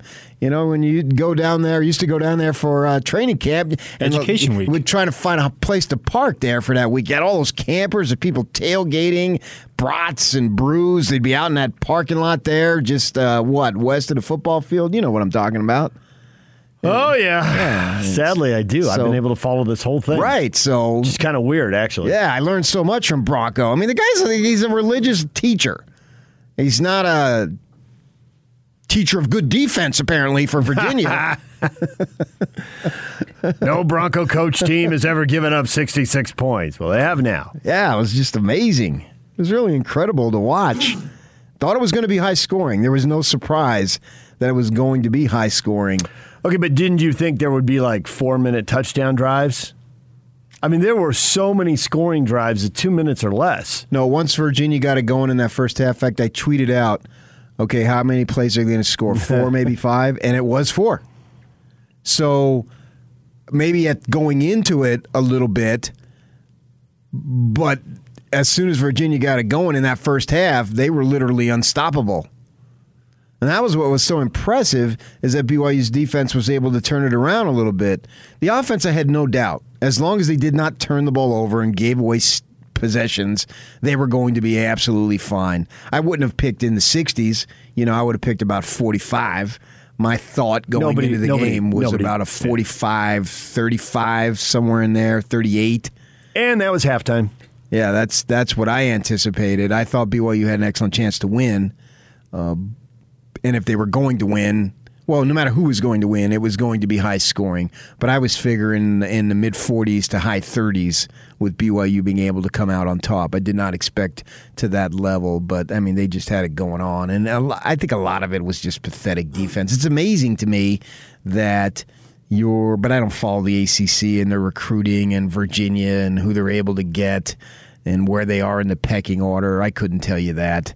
I mean that's that's the thing about BYU when they play these teams is they play them, you focus in on them for a week, and, And then they're gone. Yeah, Yeah. that'll change the year after next. Oh, it yeah. won't be. There'll be be, a conference. continuation. They keep playing each other. and you know we'll follow it and we'll get up to speed. As I said, that summer, not so much next summer, but the summer bef- after that, I'm going to spend a great deal of time gathering as much information as I possibly can about the Big 12. I mean, it's not like I'm totally. Uh, ignorant of it because we do watch their games, you know, watching Baylor and Texas and Oklahoma doing their thing. We always know them, Oklahoma State, blah, blah, blah. Uh, so, and TCU, Gary Patterson, I bet basically uh, getting fired after 21 seasons. Uh, what is he? I think he's like 61. We'll see if he wants to be done. Uh, it's an age where you could be done. I'm sure he could be done financially. But at the same time, if uh, he wants to get in, that's still plenty young enough to get back in. I don't know what he's going to do. I always enjoyed view, interviewing him over the years at Mountain West Conference Media Day. He was a, a, not necessarily a charismatic guy, but he was always a cooperative guy and did great interviews. So I followed him for a number of years for sure because TCU was tough, and it was tough to go down there. TCU kind of reminded me of a better uh, Colorado State. And what I mean by that, Sonny Lubick, when I was covering working for the Watchdog, Sonny Lubick had great, great teams. But the community didn't exactly rally around the program. Whereas, and I've been in TCU Stadium many times, he's had great, great teams. But when you're shadowed by the Dallas Cowboys and the University of Texas, that's a problem. It, it's when hard Texas A&M is the third most popular Yeah. program you compete with. it's hard to, to gather a fan base. And I've had uh, I've talked to Dave Rose about that. The University of Houston in Houston, same type of principle. Some communities, and not a lot of communities that have pro sports. That's basically what they are. They're pro sport communities, and then you got to find your niche somehow, some way. I mean, look, you look at SC football. The greatest reign that they had in in recent times came when the Rams and Raiders were gone. So we'll see what happens going forward as they look for a new coach. Gary Patterson, Matt Wells to the Alabama staff. Nick Saban, swoop it in. Well, I, you know, I don't know that uh, Gary Patterson needs resurrecting, though. No, he doesn't. Might be interesting for a year just to see how Nick does it. Just to be on the inside and see it. You're right. He doesn't need resurrecting the way other guys do. Now, he has been basically a 500 coach for three and a half years. And there's some weirdness in there with the pandemic years and all that. They were five and four in league last Well, year. that's why he's being let go. Yeah. If he was ten and two, he wasn't going to be, be oh, no, he's back. So it's obvious. Uh, but I think he's still young enough if he wants to get back in. So bringing it back to Virginia, I don't know why they suck defensively. Yeah, Uh, I, you man, know, they I'm. I'm not going to be paying much of attention. I'm going to check their scores and wish Bronco and those guys well, but I don't get into minutia of the football team. And for one night, I did, and, and they couldn't stop their shadows, and that was just awesome. And for BYU, man, they backed it up. You know, they took a lot of grief on their schedule last year, but if you gave them grief, you were wrong. They've backed it up. And yeah, they had a bad game against Boise. They turned it over. And then Baylor was just better, but it looks like Baylor's pretty good. I mean, I know it's it's uh, they they which is shocking to me because they lost the greatest spring game quarterback of all time. Seven and one. Still got Oklahoma to go. But other than that, they'll be favored. Well, uh, same principle. You go ten They and got- two. I don't care if you win your Yeah. division or conference. You still had an excellent season. They got TCU, who's uh, just let their coach go. They end the season against Texas Tech, who's already let the coach go. Also got Kansas State coming up, but nine and three or ten and two for those guys. Pretty good. Maybe they can win out. I mean, Oklahoma's played a bunch of close games. Win out, then they would be in the the 'em. playoff if they win out. 11 Wow. and 1. I can't rule it out. I wouldn't bet on it, but so will Oklahoma keep winning all these close games or now that they switch quarterbacks they settle in and they're going to blow people out. They've played for an undefeated team, they have played a lot of close Well, games. you're going to go with Oklahoma because they're a bigger program, and that's what you do. Yeah, but I like to pick against teams going undefeated But you're not so going few to. teams do. You're not going. You're not going to pick against Oklahoma the rest of the way, and I don't know who they'll play in the playoffs. So we'll have to wait until that we get to there. DJ and PK, it's 97.5 and 1280 the zone. Whole lot of winning going on. Whole lot of points being scored. Your reaction to a big weekend for the locals next. Stay with us. The new zone lineup is here. With the best coverage of the sports you love and the teams you can't live without. Catch DJ and PK mornings from 6 to 10, followed by Jake Scott and Ben Anderson from 10 to noon. Get your daily fix of Hans and Scotty from noon to 3. And then the zone welcomes Unrivaled with Alex Kirry and former NFL quarterback Scott Mitchell to the team. Weekdays from 3 to 6, live and local. All day, every day. This is 97.5 1280 The Zone, powered by KSLSports.com. Hot Takes or Toast is brought to you by Utah Facial Plastics. Losing your hair, it's 2021, and you don't have to. UFP Hair Restoration offers a range of cutting edge therapies to restore thick hair permanently. Just text hair to 801 960 3137 for 15% off any hair loss treatment, or visit www.utahhairmd.com.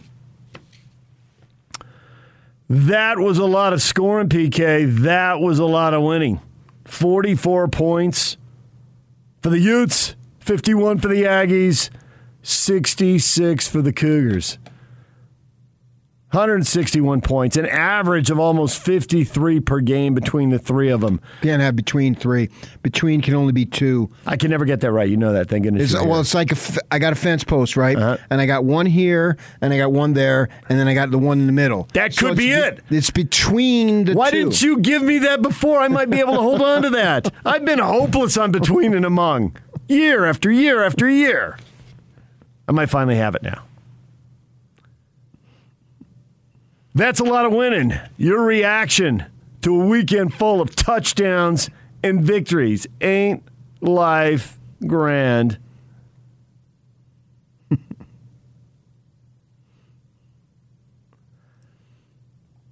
Losing draws more reaction than winning.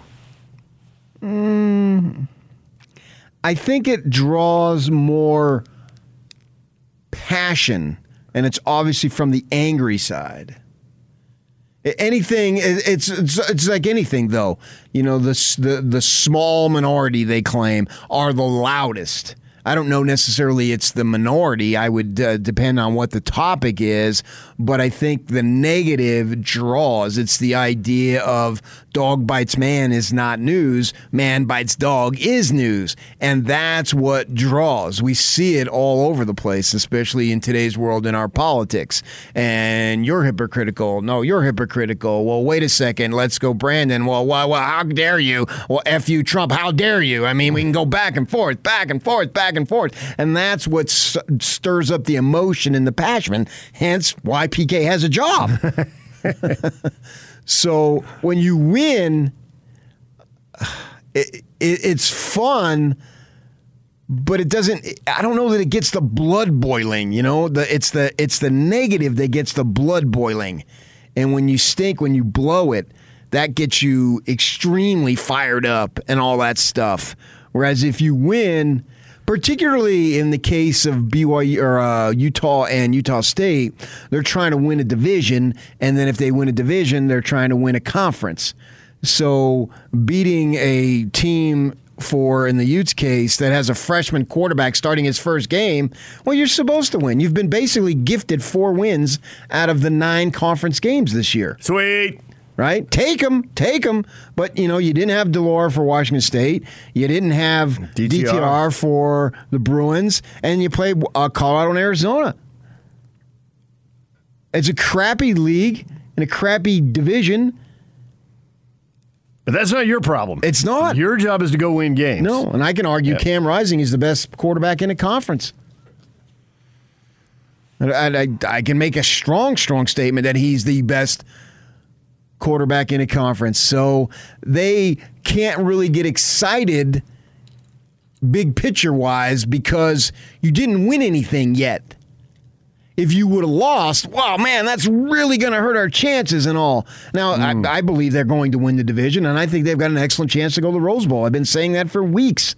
Nothing has changed that has allowed me to change or forced me to change my mind. So by winning, okay, yeah, and I think most fans realize, hey, that Garbers kid looked pretty good, but you come into Rice Eccles late on a Friday, a Saturday night, a freshman making his first start, uh, you're probably not going to win that. You know, check back in two years. Maybe he, you know, he looked pretty good. I thought, but he's just a freshman. He did, but he was going to have to be very good Yeah. the whole game to win that game because on the other side of the ball, the Utes were pushing UCLA around, UCLA around, and scoring pretty easily. So he could have had a really good game as an experienced junior, which I think he will down and the line. lost that night. Yeah, I think he looked pretty good. Yeah, he did. Look like uh, I mean they just got a commitment from a kid out of Inglewood who's a four star if you believe all that. So I don't even know who's going to be starting. And Garbers is already on his second school, so who's to say what's going to happen? Uh, but nevertheless, then they've they've had opportunities to take advantage, and they have taken advantage. So I think if they would have lost, you would have had Ute fans. Of course, that would have been their second loss in a row, and people would have been furious. Oh yeah, they would have been. But it, would have been have- the storyline would have been so different. Like ASU lost, the opportunity was right there for the taking. You let ASU off the hook. You let UCLA back in the race. Yeah, I don't, I. I, although Now- I disagree with all that. I think now they they're gonna- completely in charge. I thought they were completely in charge all along. When you win and they both lose, But there you're- was you're more in charger. There was no doubt in my mind that they were going to beat UC Los Angeles, and there's no doubt in my mind that ASU is going to lose two or three games to go. I mean, in 35 years, they've won eight games in the regular season seven times. So one in five shot. so they're not, yeah, they're not that good. I mean, as I said with Herm when he was hired, they're he's going to do no worse or no better than they've been since Kush, uh, Cooper left. I guess Kush had it going on, and then Cooper had it going on, and then since then, the mid '80s, they've been mediocre as can be. So I felt like, and I don't know if the Utes are going to go undefeated the rest of the way. But I don't. Ter- if your goal is to win the division, then it really doesn't matter what your record is. in November, Utah against Oregon, is that going to be the only game in which one of these three teams isn't favored? I think I think the locals are going to be favored you're big on again and again and again. They've all got a chance here to run the table. I don't care what the lines are. The lines are irrelevant. Uh, I, are they favored? I'm. I'm not. You're a numbers guy. I'm not. I'm a passion guy and uh, play to to play well and all that stuff. I don't care. They've got an excellent chance to beat Oregon, whether they're favored or not favored. It doesn't matter uh, to me. Favored, favored doesn't do anything. I don't put any money out on the game, so it's it, that that's irrelevant. Uh, they've got an excellent chance to go to the Rose Bowl. The ironic part is that I don't think this team is near as good as 2019, but I think they've got a way better chance to go to the Rose Bowl. Far better than what they had. Now, of course, I have retrospect knowing that they got worked in that uh, conference title game against Oregon, so I obviously have some bias there. But we knew that Oregon team was really good. I knew Herbert was very good. Yeah, there was no an surprise. NFL quarterback. Yeah. Uh, yeah. And Yeah. experienced And at the peak of his. Thibodeaux is like uh, LeBron James in college football. I mean, he knew he was going to go professional from at such a young age, and he was just a freshman, but he just uh, he wreaked havoc all over the field uh, two years ago. I don't even know if he's going to play this year uh, because now, if you got any type of injury, sit out, son. Who cares if you go to the Rose Bowl? Don't screw up what's going to be a massive, massive payday for you in a few months. So it's a different story. Back then, he was trying to prove himself. Now, uh, already proven. Don't do anything that is going to hurt you. Uh, I, wouldn't even, if, to me, if he just said, because he's had a couple injuries, and if he just said, hey, I'm out, man, uh, because he's got uh, a huge payday coming in the spring. There's no doubt about it. So it's a different Oregon team, uh, very much beatable. And if the Utes don't turn the ball over, I think they beat Oregon in Vegas in uh, about uh, 34 days. I think they're going to the Rose Bowl this year. Rose Bowl. I've been, I've been saying it for weeks. Going to beat them twice? It doesn't matter. You don't have to. You don't. You only have to beat them once. And if they don't, if they don't turn the ball over in Vegas on that, uh, we're now four weeks away, a little more than four weeks away. They're going to the Rose Bowl. Yeah, I believe it. Pasadena. And I've been saying it for weeks. January 1st. As I evaluate this conference, this is the one conference that I feel very confident in knowing. Uh, I, I, I'm, I'm not Yogi Roth over here. I'm, I'm not saying that, but I feel like I, I, I know this conference, and I think they've got an excellent chance. I don't know that they'll do it, but I think they have an excellent chance, and they could blow it. They go like you know you could get beat. You don't have to blow it to get beat. Sometimes teams just beat you because they're a little bit better. I mean that, that's that's the way it goes. You can have a hard fought game, and a team can beat. There's a winner and loser in every game. So, uh, but if they take, take care of the ball, which I believe their coach tends to emphasize, uh, you uh, have a great shot, Ute fans, to find yourselves in Pasadena if you get the opportunity. And it doesn't really matter what your record is. Who cares? Yeah? As long as you're there and you're uh, ice. Uh, Michigan State, I guess. That who they be running out against? Maybe. Well, Michigan State might be in a playoff. I mean, is a Big Ten going to get a team in? I would assume so. Yeah, and it's going to be Ohio State. Yeah. They're just going to find a way to let them in. No, Ohio State's going to win out. Yeah. They're seven and one. Yeah. But Michigan State could end up BFD. It's Ohio State. Come on, man. You man. think the Big Ten gets two in? No. No. then Michigan State, because Penn State got a third loss. Yeah. Michigan State beat Michigan now. Yeah, if Michigan could beat Ohio State, maybe that would be different. But Harbaugh doesn't win those games. No. Uh, so No, this is more about can Michigan State beat Ohio State and give them their second loss, punch their own ticket to the then playoff. we'd have we'd have a uh, we'd have conflict in my household. Not so much our household, but extended household. Uh, brother and son, big Michigan State fans, all that stuff. A few years back, they were up in town. They were in town, and I think they were playing in the I don't know what bowl game they were playing in, but it was New Year's Day. And my nephew was, uh, they were getting blown out, and his young, younger brother was already at Snowbird because he couldn't pass up the opportunity to go snowboarding. But Nick wanted to go, but he didn't want to go. And then I said, Well, you can watch the game. And then if the game gets out of hand, I could run you up there. It's just up the street. You know, it's 10 miles from my front door to their front door. No problem. So he wanted to leave like three times, but he could never pull himself away. and they came back and won the game. And it was so fun to watch him being so into it because I never had a son who was into sports, so I, I, I, I couldn't uh, grasp what that was about. And so he was living and dying, and they came back and, and they won the game. Uh, I can't even remember the guy. I know it was New Year's Day, and then I ran him up there right afterward. and then they they uh, that must have been Brighton because they uh, did uh, night skiing too, uh, or snowboarding in this case. Uh, so we got a little Michigan State in the background, but we'll worry about that then. You know, and then just the fact of getting there would be a, a, an excellent accomplishment. And I don't care if the division is down, if the conference is down, it doesn't matter. Doesn't matter. In fact, right now, to me, and I have bias, obviously, but I would consider them the favorite out of the conference to get to the Rose Bowl. If you want to go favored, I would consider them the favorite. You just told me that stuff doesn't matter and doesn't get you anything, and now you're doing it. If you want to go it, that's I'm I'm talking about my confidence level in the Utes being able to do it. It's very very high. You're not worried about Oregon being good in close games. They're not dominant. They're not blowing enough people out to have that fear that, you know, two years ago, that was a really good Oregon team. But this team is 4 and 1 in close games. And they're getting knocked for playing close Then games. don't play a close game. Then Okay, take care of that. Just run them off the field. Or like Stanford, beat them in a close game. Stanford got them. So it was to me. It was about it's about Utah. It's not about Oregon, and it's it's about Oregon to an to an extent. But I've been saying all along that the Utes this year was an extension of last year. So the experience that the younger kids were supposed to get last year, they only got a taste of it.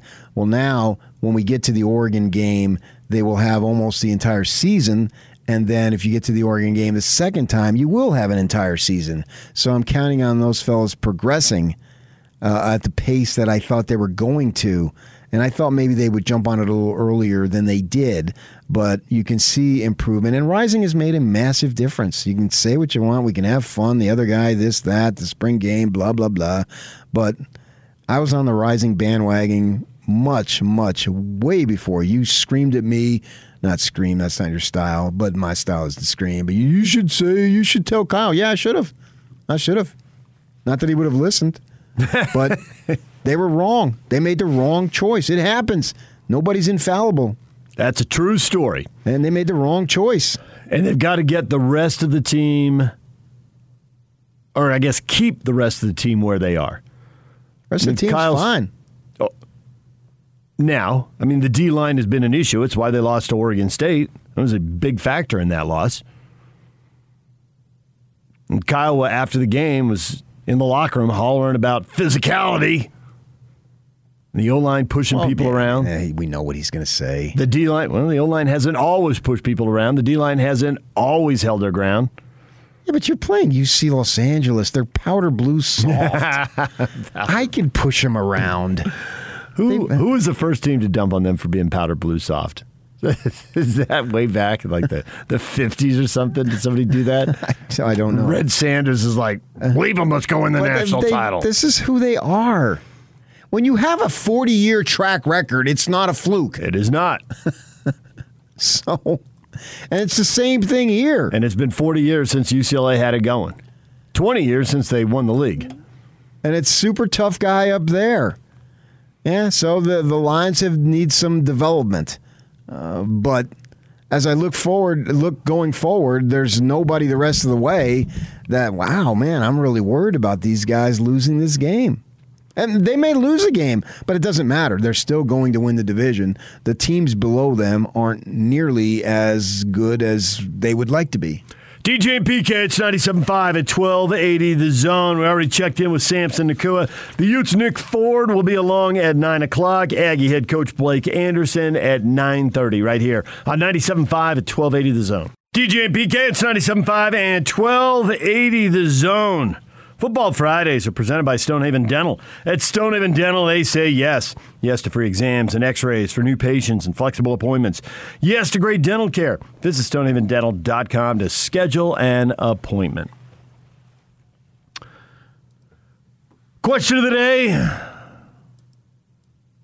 Ain't life grand? Utah, Utah State, and BYU all rolling to victory on Saturday. The close game was BYU's 17 pointer, and we had Puka Nacua on saying we could have scored more. Actually, I had Samson. Nacua Excuse me, Samson Nacua on saying we could have scored more. But Puka, Puka probably would have said the same. Right. Kai would have probably said it too. I don't know if they got any other brothers besides them. Coach eased up there at the Chris end. Petersen probably would have said that too. He coach, did he coach Puka? I think he did for one season. Yeah. Washington should be SC's coach, but that's another story. Mike says, What about Weber? Brian says, Weber State won two. They did. Kevin says, That's what I was going to say. Weber State over Idaho State. I think. It's true. That's what it was. Yes, Weber got 40 as well and a win. Jay says, If only the Jazz would have won, it would have been a perfect weekend. And they did win. They went and beat some watered down Milwaukee team. Missing three guys, missing their second best player and the third best player. And their fourth best player. but Giannis was there. He was. But that wasn't enough. No. So the Jazz are tied for the best record in the West. And they got the tiebreaker. Just like the Utes. they don't have the tiebreaker. They haven't played the Warriors yet. Regardless. No tiebreaker to be had as of yet. That comes later. Well, yeah, but the Utes are going to the Bay Area this week, so it ties in. That's where the Warriors are from. Aha! And the Warriors moved on the other side, the west side, so it's where they're cl- way closer to Stanford than they used to be when they're on the east side. Think about it. Sadly, I am. Dang it. Geography. You can hit us up on Facebook, DJ and PK. Hit us up on Twitter, David DJ James. So it wasn't a perfect weekend, but Yes, it it was was. awfully close for those football teams. For those football teams, it was. Jules says the Y sure got its fair share of close calls. Yeah, without the refs, they they lose that game, man. Robert says they got the shaft on some of those interference calls. Oh, come on, man. The only the only team that got the shaft this weekend was RSL. Pablo was pissed. He was. After the game, man. so wait, wait for the email about it, the fine later today. Get somebody in between them, man. This this this is potentially get ugly here. Push him away. Game's over. Albert Rusnak came in and did exactly know, but that. He was a little late. I he was, I a little I was, late I was to the getting. A little nervous there for a second. it's like, uh, if you don't turn and walk away when the game's over, you want to shake hands, whatever. Uh, but if you're if you don't then walk away, Once the feet stop, yeah, yeah, then yeah. the trouble begins. Yeah, yeah. If the feet keep going, you can shake hands, say something, but the feet need to keep moving. I mean, I wasn't thinking Petke here where he's going to drop him, but uh, that was a little. but I was starting to get a little nervous there uh, about that because nothing, nothing good is going to come from that uh, at that in that moment. I understand the frustration and I respect it and appreciate it because it was a, a screwed up game for them. But uh, I didn't see any calls in the BYU game that really made a difference. In terms of that, and very rarely do you see calls make, and at least for me anyway. Yeah, you can think otherwise, whoever you are, uh, thinking that it is going to be decisive. I mean, there's calls that are blown, yeah, but that's that's. I, I actually like that. I like that because then you have to play through it, and it creates controversy and it creates talking points, and it's good for me in our business. That one ended when Armstrong threw the pick and and was hit, reaching for his ribs both before and after the pick, which he didn't really throw it. He kind of flicked the ball out there. Yeah, it was well, it was clear something was wrong. I was thinking, is Armstrong the first quarterback that Broncos ever coached who uh, wears an earring while he plays? I don't know about all those other quarterbacks in Virginia, but yeah, to go to your BYU days, yes. Perkins did Perkins wear wear an, wear an earring? I have no idea. I don't think he did. He's a Chandler kid, much like uh, Conover. Is Conover wearing an earring?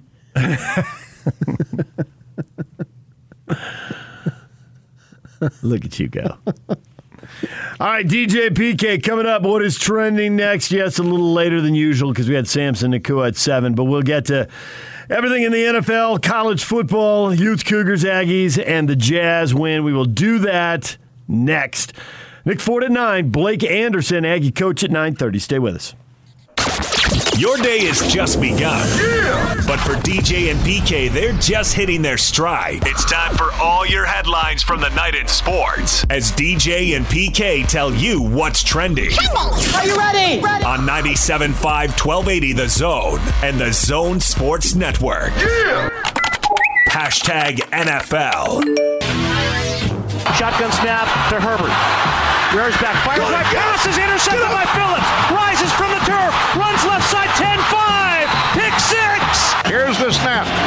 He pumps. He fires for the end zone, and it's juggled in the back of the end zone.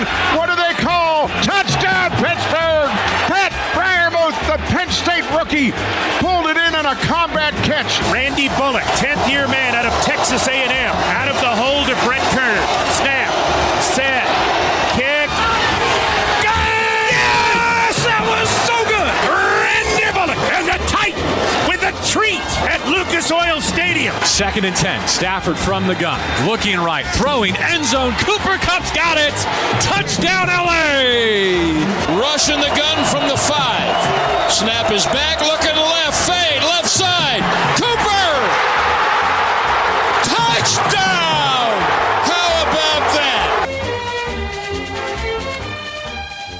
PK, there were some teams that got off to really nice starts in the NFL, got to Halloween with only loss, a loss or two, and laid an egg.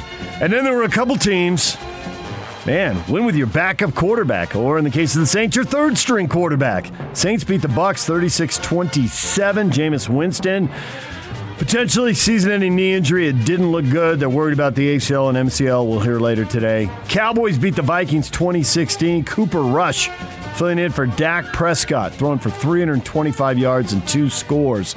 Those are two good wins for those teams right there. The Saints staying in the NFC South race with that win. And the Cowboys looking looking good, running away with the NFC East. Yeah, I don't even think they need that. They needed that game. Probably didn't. but obviously it was a nice to get with uh, Dak out.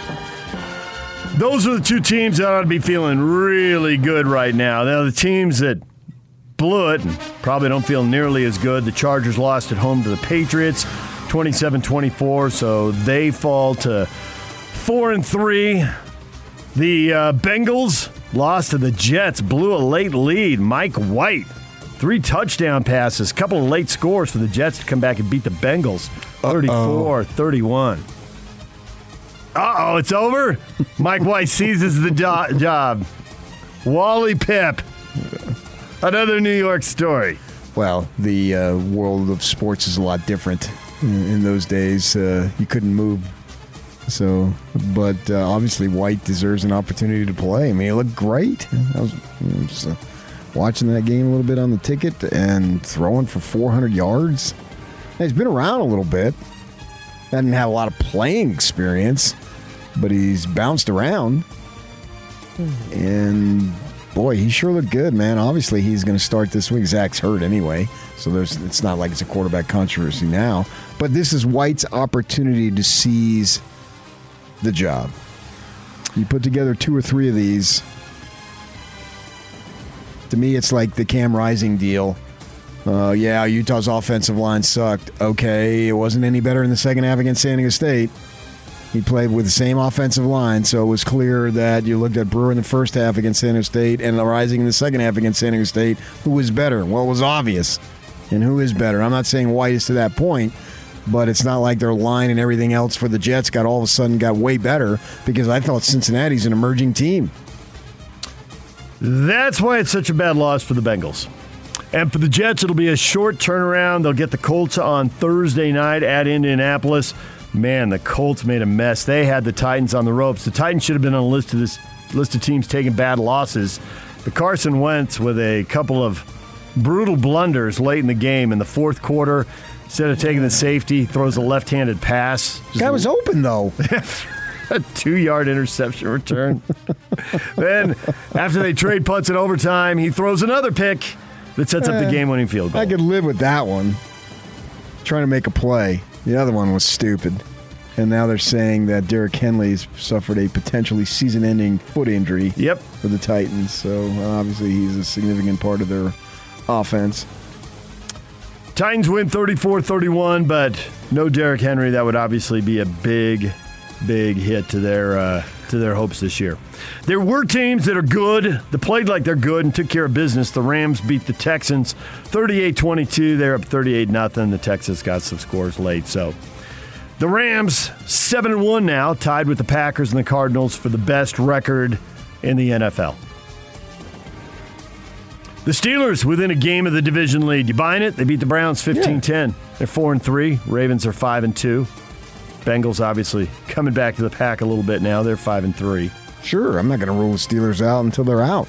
Bills took care of business. It was close for a while, but second half they take charge. They beat the Dolphins 26 to 11.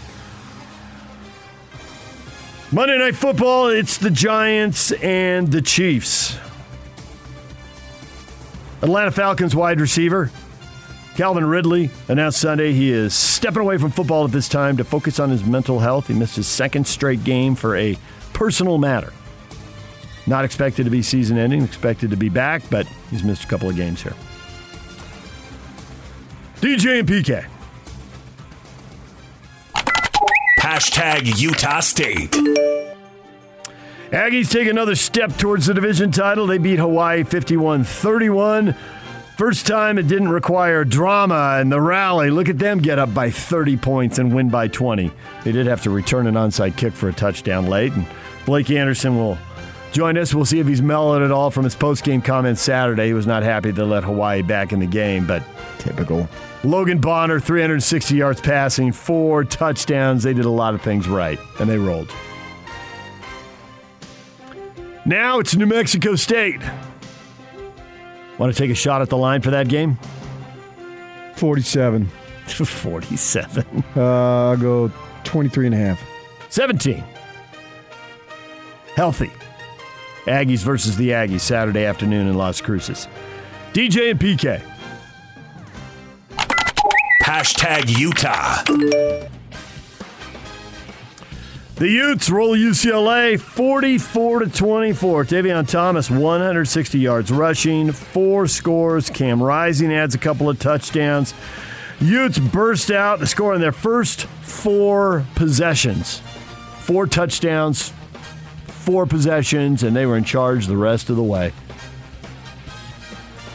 Improved to five and three on the year and four and one in the division.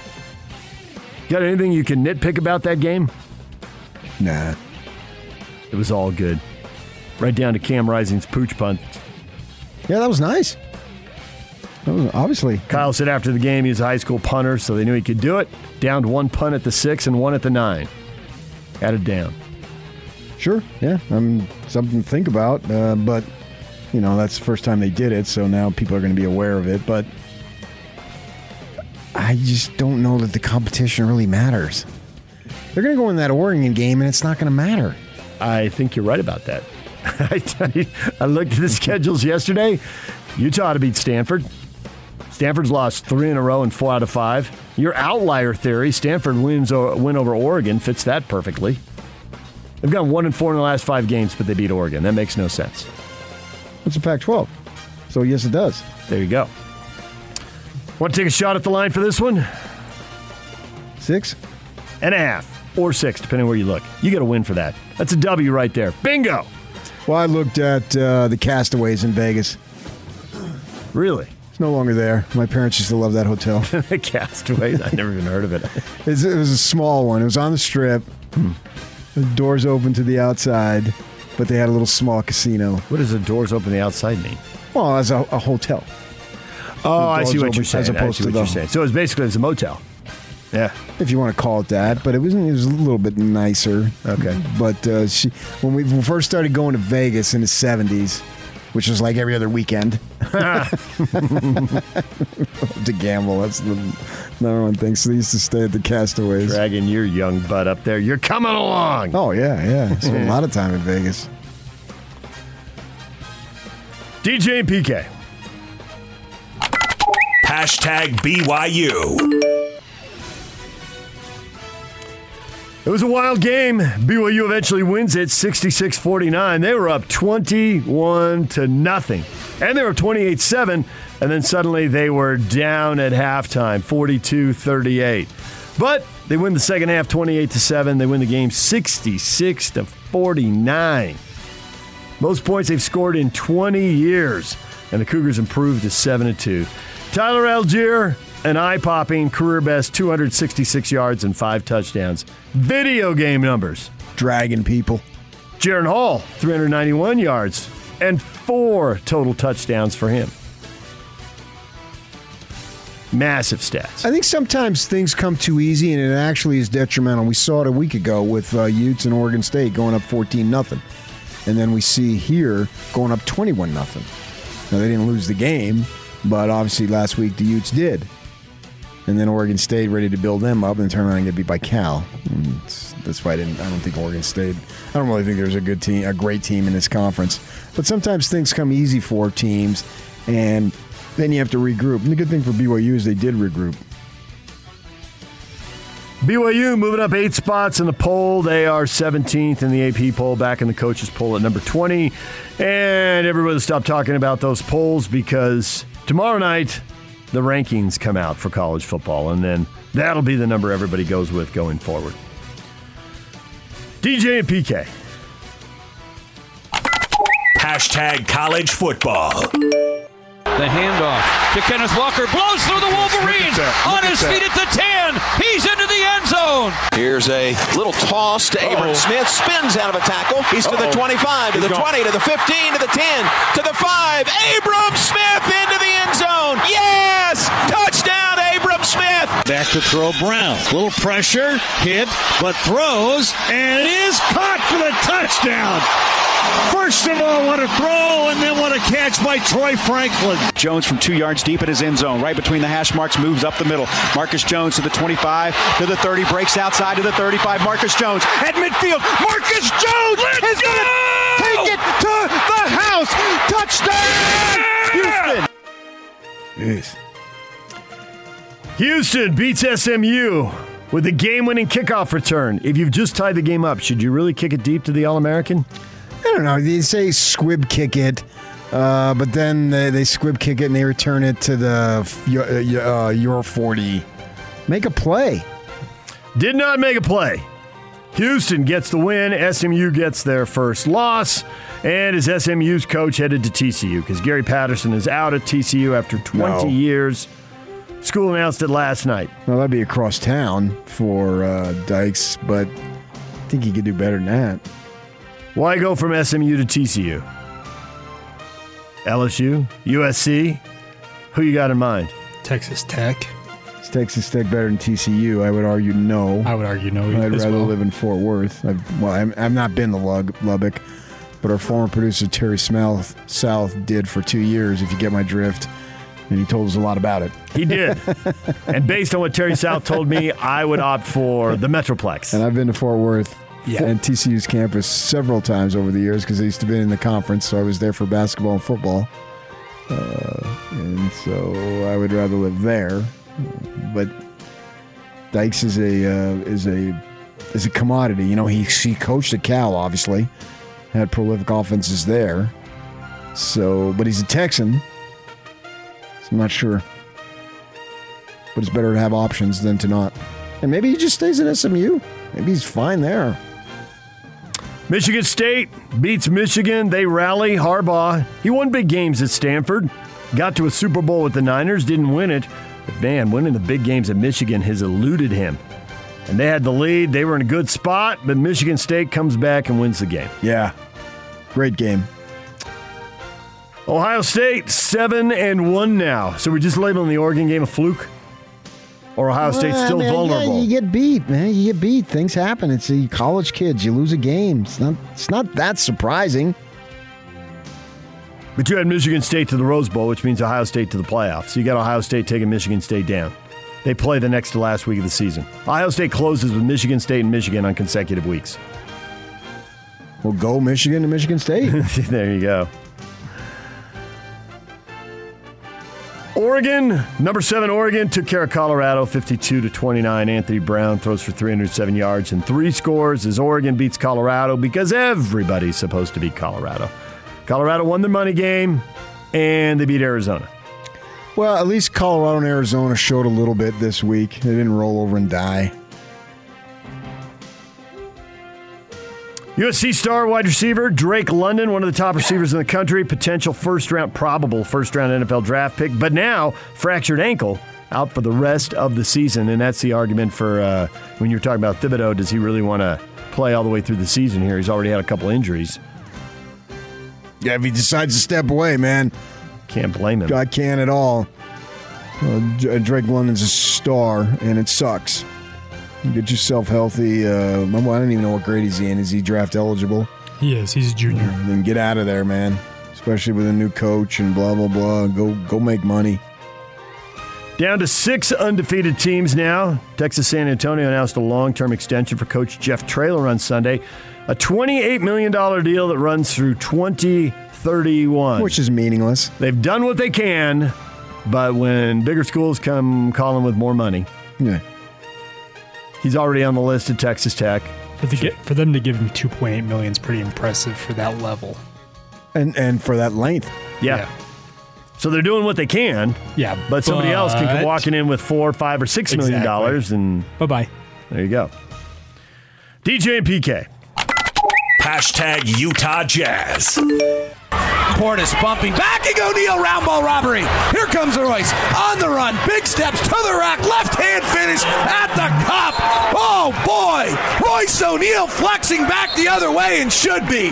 What a defensive night he's having. And he rips one from Portis. Takes it coast to coast. And the Jazz are up 13. Timeout Mike Budenholzer. And that's defense. Wow. Thanasis drives it. Gobert swatted by Rudy. This is a real opportunity for the Jazz right now. Ingles for three. Ow! Blocked out of the air by Whiteside. He came from nowhere and got his hands up and blocked the big one. He grins and smiles going back the other way as Donovan rises and fires for three. Pow! Jazz beat the Bucks 107 to 95. Not all of the Bucks were there. Giannis Antetokounmpo play, but Khris Middleton was out with a non-COVID illness.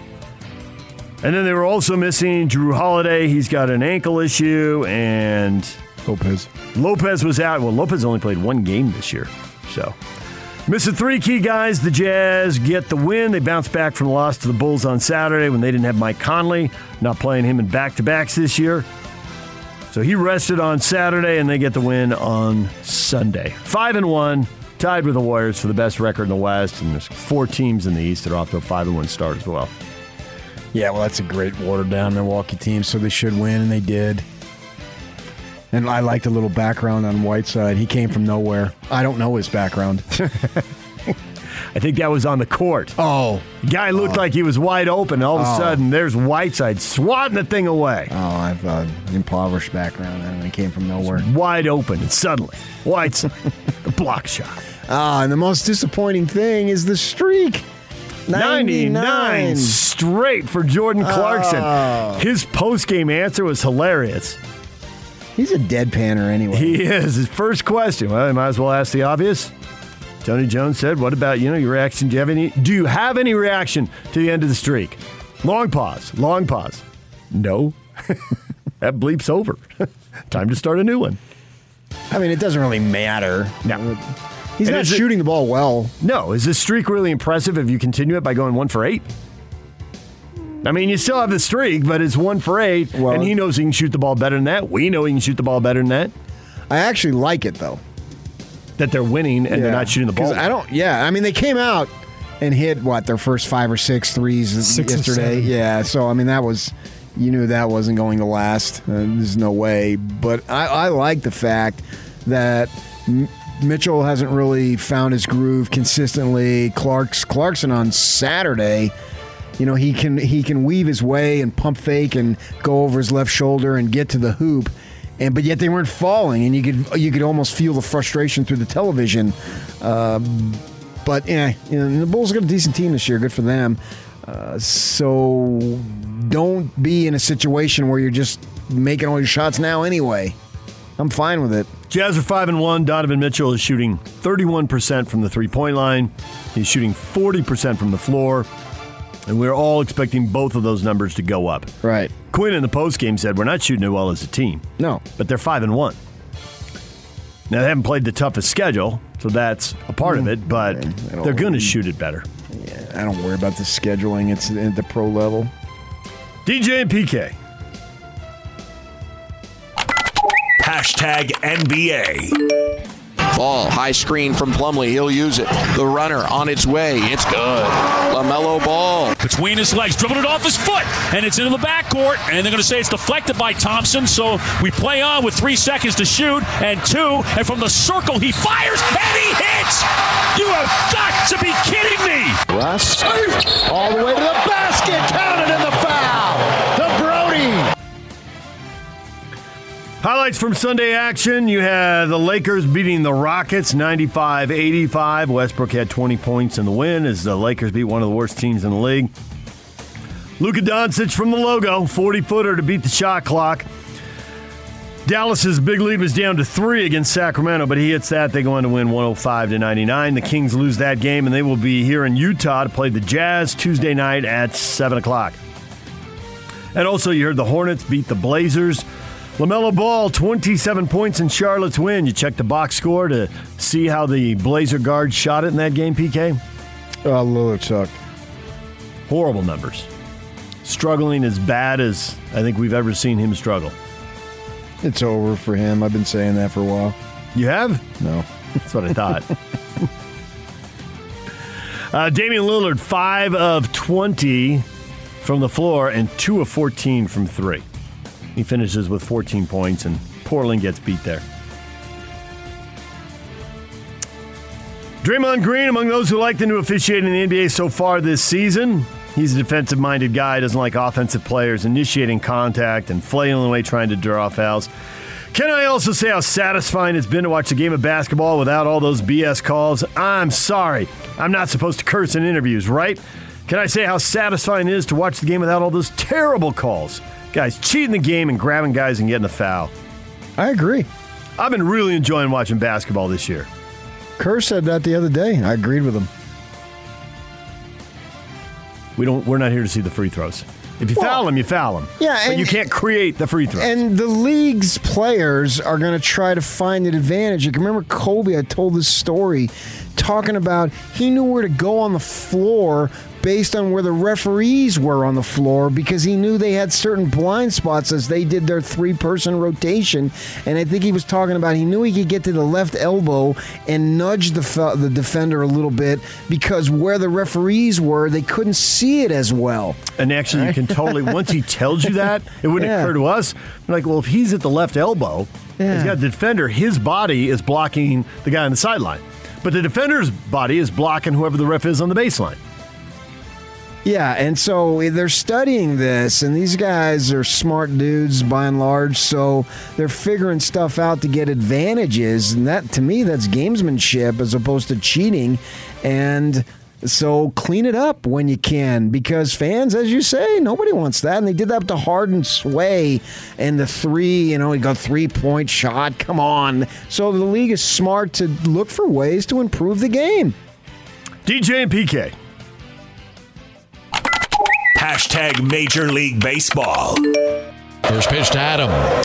Swung on a fly ball to deep right. That's carrying back there to the wall. Grand slam! Another curve, pulls it through the left side. That's a base hit. Tucker around third base. Throw in, not in time. Astros lead eight to five, and a clutch hit with two outs for the machete.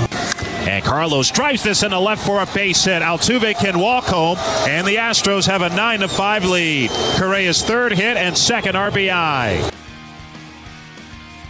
Houston Astros had not been hitting the ball in Atlanta. Two runs on 10 hits combined in games three and four. Facing elimination, they start swinging the bats again. Gave up the grand slam in the first, but outscored the Braves 9 to 1 the rest of the way and win 9 to 5. So we will have a game six tomorrow night in Houston. Yeah, well, they hit the slam, and I was watching that game, and then the uh, Stros come back with two in the next, uh, very next at bat, top of the second. I said to my wife, "Uh oh, it's going to be one of these games." You just feel it that there was going to be a lot of twists and turns. It's going to be high scoring. I thought I was watching Virginia and BYU. Ah, aha! All right, on to Houston. Game six tomorrow night. DJ and PK. Hashtag RSL. RSL scored early, had a couple more chances to go up 2 0. One player said after the game they didn't really want to be there. If we'd scored the second or third goal, it could have been 6 0. Instead, they don't score. Their goalkeeper made a couple of big saves, and San Jose wins 4 3. RSL's playoff hopes taking a big hit. Minnesota won yesterday, so they are out of the playoff picture right now. Mm. When's the playoffs start? They got two more games, and then it's on to the postseason. They play Wednesday and Sunday. There'll be a break for international play, though, so I think it's three weeks, two and a half weeks. It's a midweek start. But RSL is going to have to beat some of the best teams in the league if they're going to get there, because they got Portland at home Wednesday and then at Kansas City Sunday. Go figure. Seems like a long shot now. The games that were there for the taking Austin, Chicago, San Jose, all missing the playoffs, and they lost all three of them. What is trending? Brought to you by Shamrock Plumbing. There's no job too big or too small. Get the personal touch with Shamrock Plumbing. Call them at 801 295 1690. That's Shamrock Plumbing. Coming up, Samson Nacua, BYU wide receiver, joined us at 7 o'clock. Nick Ford, the Utes offensive lineman, will join us at 9 o'clock. And the Aggies head coach, Blake Anderson, will be here at 9.30 on 97.5 at 1280 The Zone. It's game week for the Aggies, and the Zone Sports Network is getting you ready for kickoff. The Aggies take a break from Mountain West Conference play for a trip to New Mexico for a showdown against New Mexico State. Catch all the play by play action this Saturday, beginning with the Aggie pregame show at 1. From Monday morning to all the play by play action, nobody brings you better coverage of Aggie football than 97.5 1280 The Zone and the Zone Sports Network. And PK, it's 97.5 at 1280 the zone. Everybody wins, PK. Everybody scores a lot of points. There is much joy and very little outrage. Right. Winning, winning, and more winning. And you look ahead to November, everybody's got a couple cupcakes on their schedule. There ought to be more winning. Utah State should handle both New Mexico and New Mexico State. Got New Mexico State this week. The Utes ought to handle Arizona, and they ought to handle Colorado. And BYU's got Idaho State, a bye week, and Georgia Southern. So that's a couple weeks and really three weeks to get anybody who's a little dinged up healthy for the USC game Thanksgiving weekend. Ah, I tell them to take off November. There's a lot of wins Go ahead to for South these Beach. Go to South Beach. Like LeBron did a few years back. Remember when he was with Cleveland? I need some me time. Have a nice Thanksgiving. See you Friday afterward, and we head down to Los Angeles, playing the Coliseum. Every Utah team wins in the Coliseum this year. I mean, if Utah did, obviously BYU can because BYU's better than Utah. Yeah, I said it. You got a final score on your side, so that helps. I know, but I'm willing to say it. They're better. That a kid. I said it. Think they'd be better with your guy? I don't know who my guy is. Cam Rising. What? You don't know who your guy is. I could have been Baylor Romney. I didn't know where you were going. or my Arizona guy, Conover. I don't know. My guy. Your guy.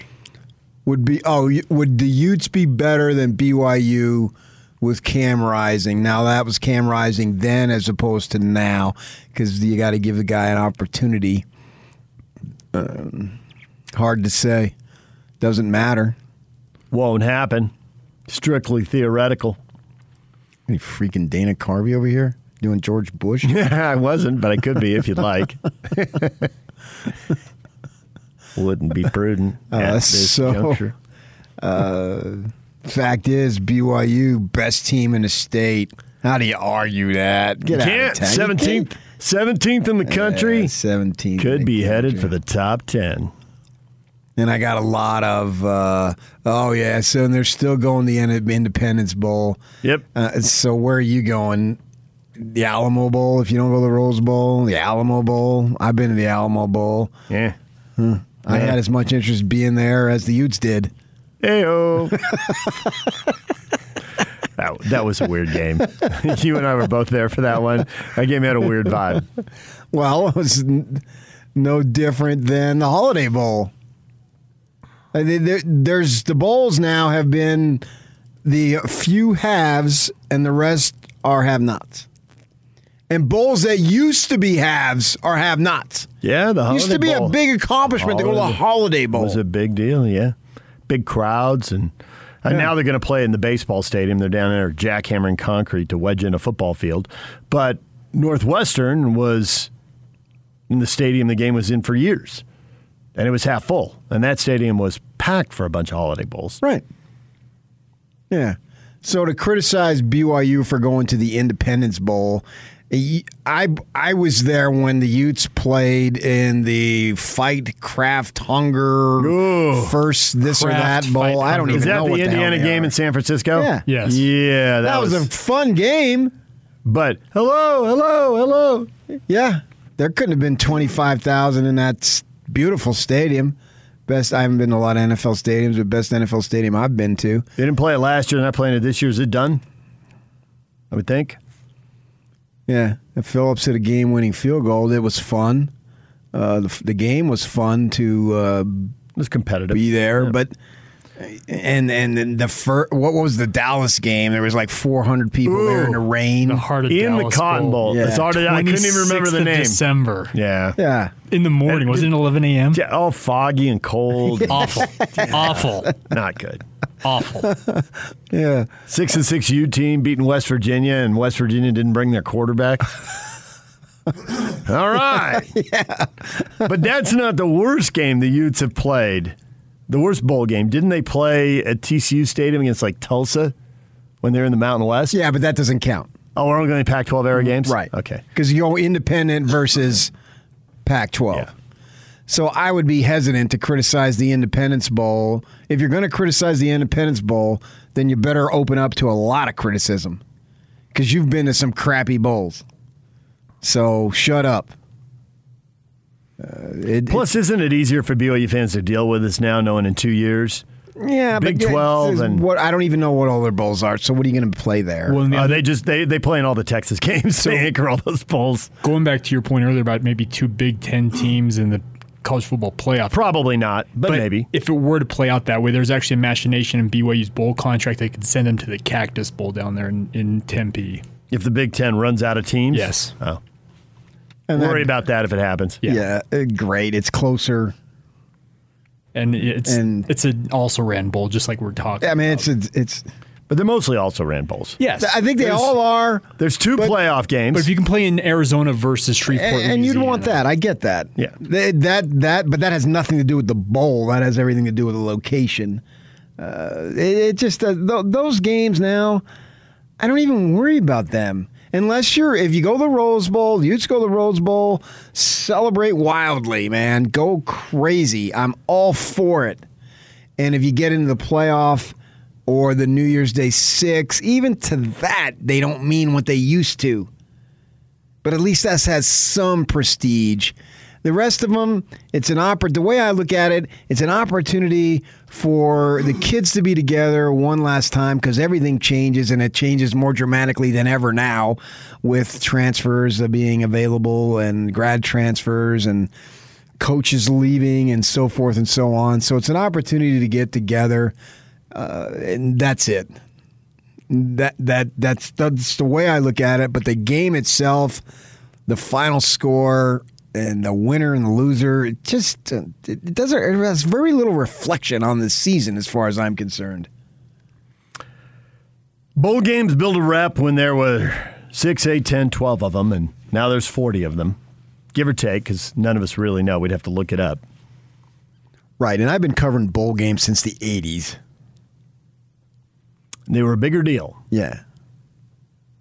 Yes, when I worked for the Casa Grande Dispatch, I covered the Fiesta Bowl.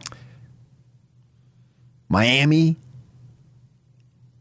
and Penn State? the UC Los Angeles Oh, okay. Bruins, I think. I'm pretty sure that's what it was. he can't even remember. It was a big deal, but I don't remember. it was played during the day. You can remember interviewing. Oh, yeah, yeah. It was a real high-scoring Johnson game. out on the field. I couldn't tell you jack about the game. Don't look it up. I'm going to look it up. Don't look it up. Too You're- late. You're, such a nerd. it's no longer do you judge your season by a bowl. And so BYU, that's coming to an end anyway.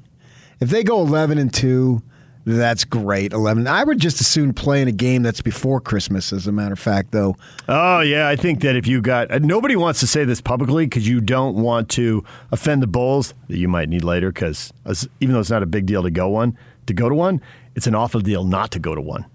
Well, that just means you weren't you didn't qualify. Right, didn't get- exactly. that, that's the, the So- the going to a bowl doesn't matter. But there are plenty not of- getting six wins matters. There are plenty of coaches who uh, are not despondent if they get a game before Christmas. yeah, have it be over. have it be over. And then everybody goes home. right, and it's a recruiting uh, blackout period, so it's the most downtime you're likely to get. Yeah, you can still get the practices ahead of time, and it's it's like another spring practice.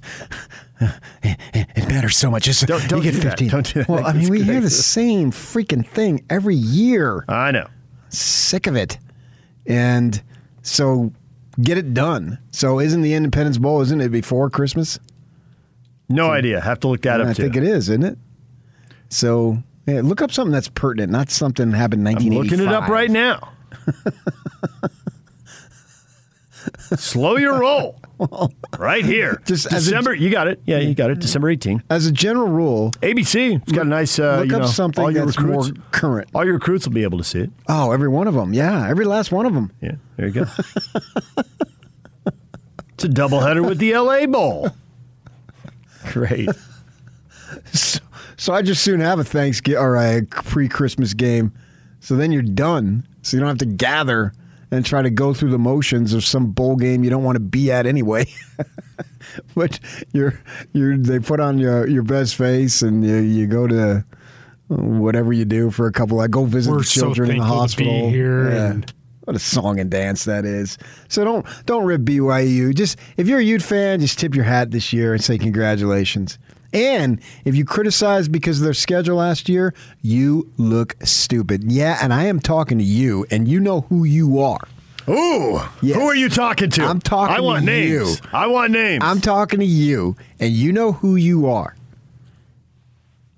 Come on, they backed it up. There were plenty of people who would hit us up on social media and tell us they're not that good. Look at their schedule. They're playing a bunch of cream puffs. Yeah. Well, they were cream puffs. I'm not here to tell you Texas State was awesome, but they had a lot of NFL guys. They were good. Texas State did? No, BYU did. Oh, well, when you said they, You the pronoun refers right back to the noun. Now, who's nerd boy now?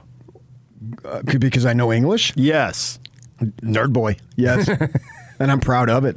You knew exactly what I was getting at. I'm was damn proud at. of it. You knew exactly what I was getting at. And what are they? Five and one against your big P five. oh, did you see the story about them being five and zero against the Alliance? The uh, the Big Ten upset with the SEC, so they formed this partnership with the ACC and the uh, the Pac-12, and they're going to schedule these games going forward and make sure they vote on the playoffs and construct them exactly as they want. I don't think they're going to schedule anything. I think it's a big talk. It's this is all about controlling the playoff and what it looks like. Everything else, window dressing. Yeah. Control the playoff. Make sure CBS and Fox get a uh, get part of the playoff so that they'll keep paying them for the regular season games, so they don't get aced out by the SEC. I got it. I've done it for weeks. Everything else, window dressing. Play, don't play, whatever. All right, DJ and PK, it's 97.5 and 1280 the zone. Nick Ford, Utah offensive lineman, coming up in 15 minutes. Stay with us. The new zone lineup is here. With the best coverage of the sports you love and the teams you can't live without. Catch DJ and PK mornings from 6 to 10, followed by Jake Scott and Ben Anderson from 10 to noon. Get your daily fix of Hans and Scotty from noon to 3. And then the zone welcomes Unrivaled with Alex Kirry and former NFL quarterback Scott Mitchell to the team. Weekdays from 3 to 6, live and local. All day, every day. This is 97.5 1280 The Zone, powered by KSLSports.com. Utah bounces back from the loss at Oregon State. They beat UCLA. Now, Oregon State had the number one rushing offense in the conference, and they ran the ball all over the Utes. UCLA had the number two rushing offense in the league. Kyle Whittingham's evaluation of the rush defense versus the Bruins. Very much improved. And uh, they'd been averaging uh, a lot more than that. And that's uh, Chip Kelly is a heck of an offensive coach, and, and really his his basis for everything is the run game. That's where it starts for him. And uh, that was not enough. I know he's not happy with that production, and because they usually do uh, a lot better job than that. And and uh, you know he's a guy that really can uh, put together a run game. He's tough to defend. That's your Utes at 50 update, brought to you by Sonic. Buttery Texas toast and 100% pure seasoned beef layered with American cheese. Make it a single or a double for a limited time. Order online or in the Sonic app and save 50%.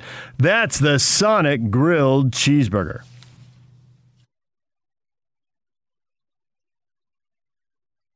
And now, really? your Rocky Mountain Chevy dealer's strong play of the weekend. They'll run it with Allgeier. He bounces to the outside, inside the 15, inside the 5, reaching for the pylon. Touchdown, BYU. 31 yards for his fourth rushing touchdown of the night. There's your Chevy Strong play of the game. Tyler Allgeier, 266 yards rushing and five touchdowns. Know that play today at 450 right here on the zone, and you can win fabulous prizes. All right. Uh, we ready to hit a yak? Are you ready? I have no idea what you're hitting. You went in and arranged something with him. I saw you go in there. So apparently he's not ready, despite all your planning. Sing. Do something. Buy Yak time. Set it up.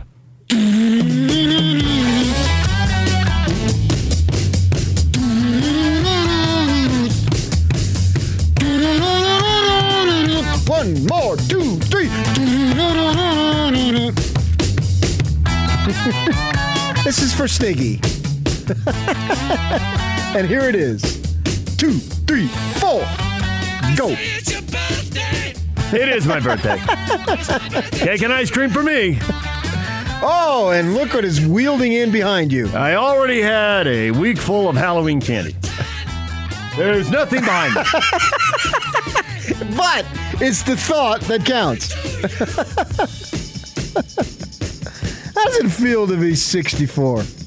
I don't know yet, but it's not that far away. Will you still need me? Will you still feed me? When I'm 62. So what the hell are you doing today? Don't know. Oh, a surprise! I like it. Well, honey, there- there a- anniversary in. I like it. Yeah, was kids are gone. You're an empty nester now. Imagine the possibilities. There's a chance I was going to golf today, but that might be falling apart. Oh, me and Jake are going at one. You can come. Uh, I might take you up on that. Yeah.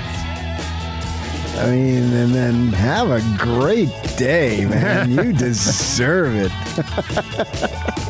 Thanks, PK. the Snig Dog's birthday. Get on our app, and I want all you people because he has meant so much to the community. And just wish him a happy birthday. If I don't get 10, that would be like booing Bronco when he walked out on the field for the first time Saturday night. I would be so disappointed. And I uh, wasn't disappointed. No. They Now, gave were- him the respect that he deserved. There were people clapping for him when he got off the bus and walked into the visiting locker room an hour and a half, two hours before the game. He got the respect, not that he deserved, but he earned. He earned. Well, he did right. deserve it, and he deserved Well, it because they he go earned it. hand in hand. Yeah. really, they do when you think about it. But he did But I it. wanted to make sure I emphasized that he earned the right to He gave you deserve the 11 respect. good years and a lot of big wins. Yes, he did. Yes, he did. Absolutely, he did. And so, and then you beat him. so, uh, so here's your opportunity. You've given us like 32 great years and a lot of big wins. So you need to get on the app right now and give DJ a freaking happy birthday because today's his birthday. Yeah. This could easily get out of hand. No, it won't. And let us know. Yuck agreed with me If you were going Okay. to buy him something, what would it be? What would you want to give him?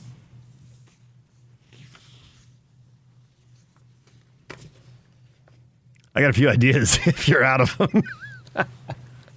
Now we don't. He's so humble; he wouldn't accept your gifts anyway. But if you were going to Yeah, you give know, him something, what would you give him? For me, it would be a lifetime contract. I like it. Yeah, I would take that. That would be a good No, I don't know for what. I thought you meant radio.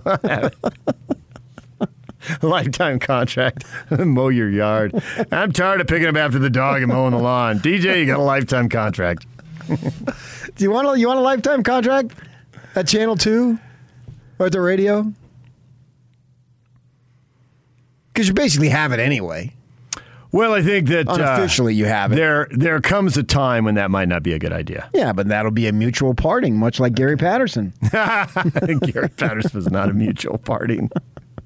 if Gary was going to retire, and I'm not convinced he was, but Well, we'll he would have done it at the end of the season. We'll know. No, these new bosses, man, they freaking love you. All right. Every time I go over there, it's just, oh, DJ this, DJ that. It's like, come on, go, this, uh, come on, man. We we got to have them. Then you go in and rain on the parade, huh? Yeah. No, I just sit there and take it. It's not like I haven't had to take it for 20 years.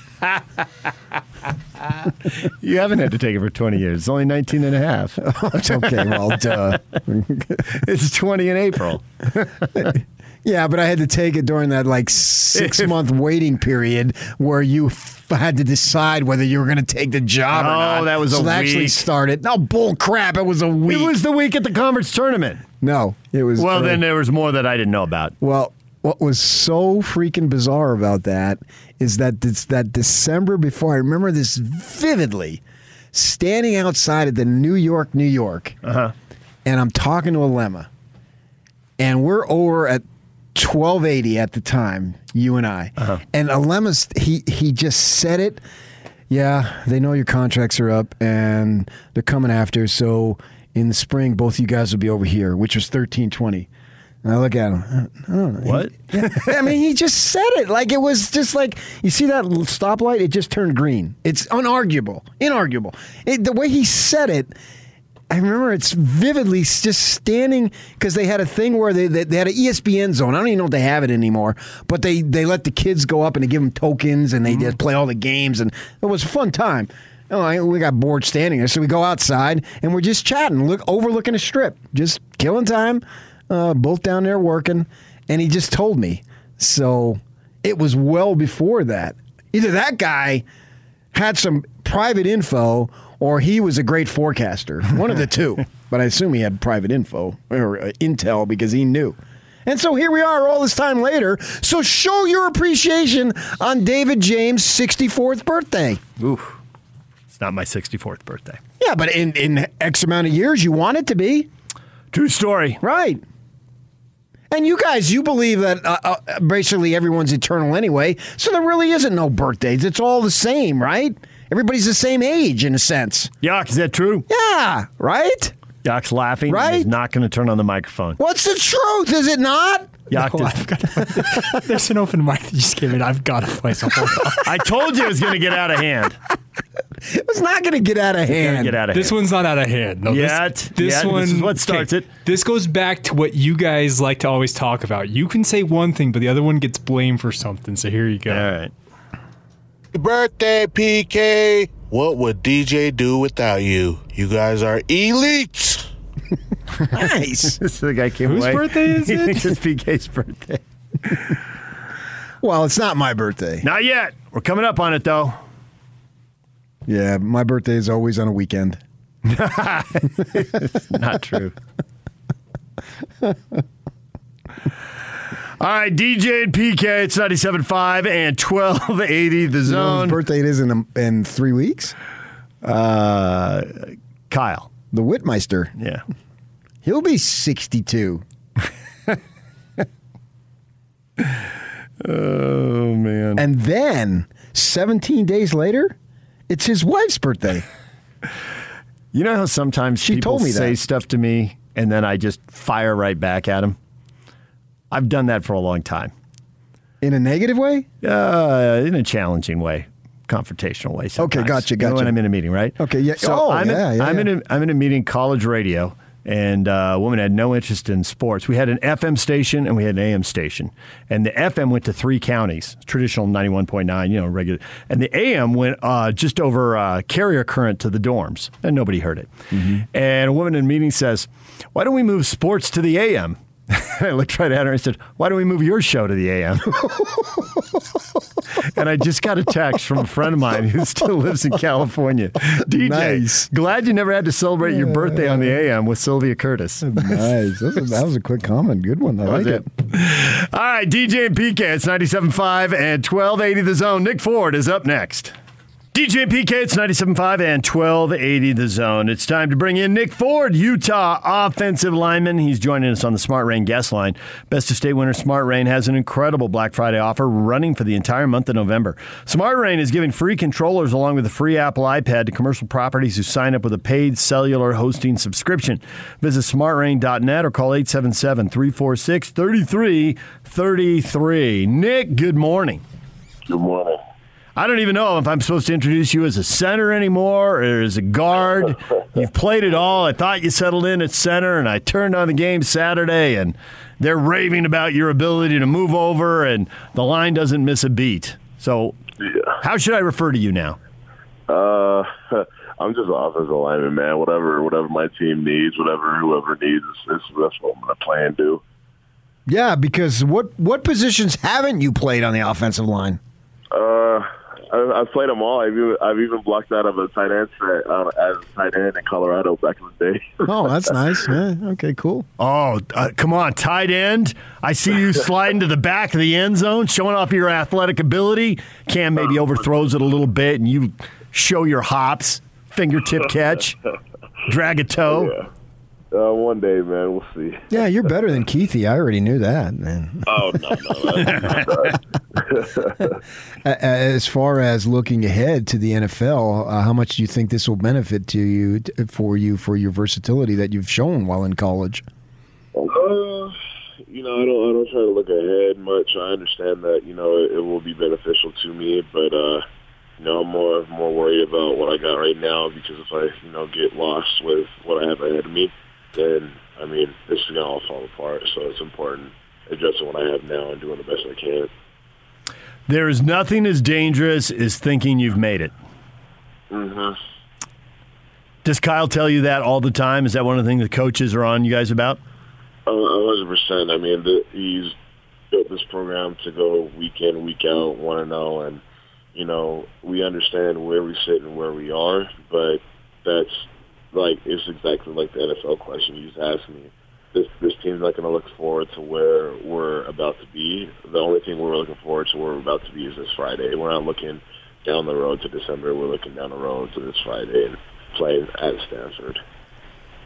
When a position change is made, now it's very unusual during the season to have it. Obviously, it's done more frequently in the off season.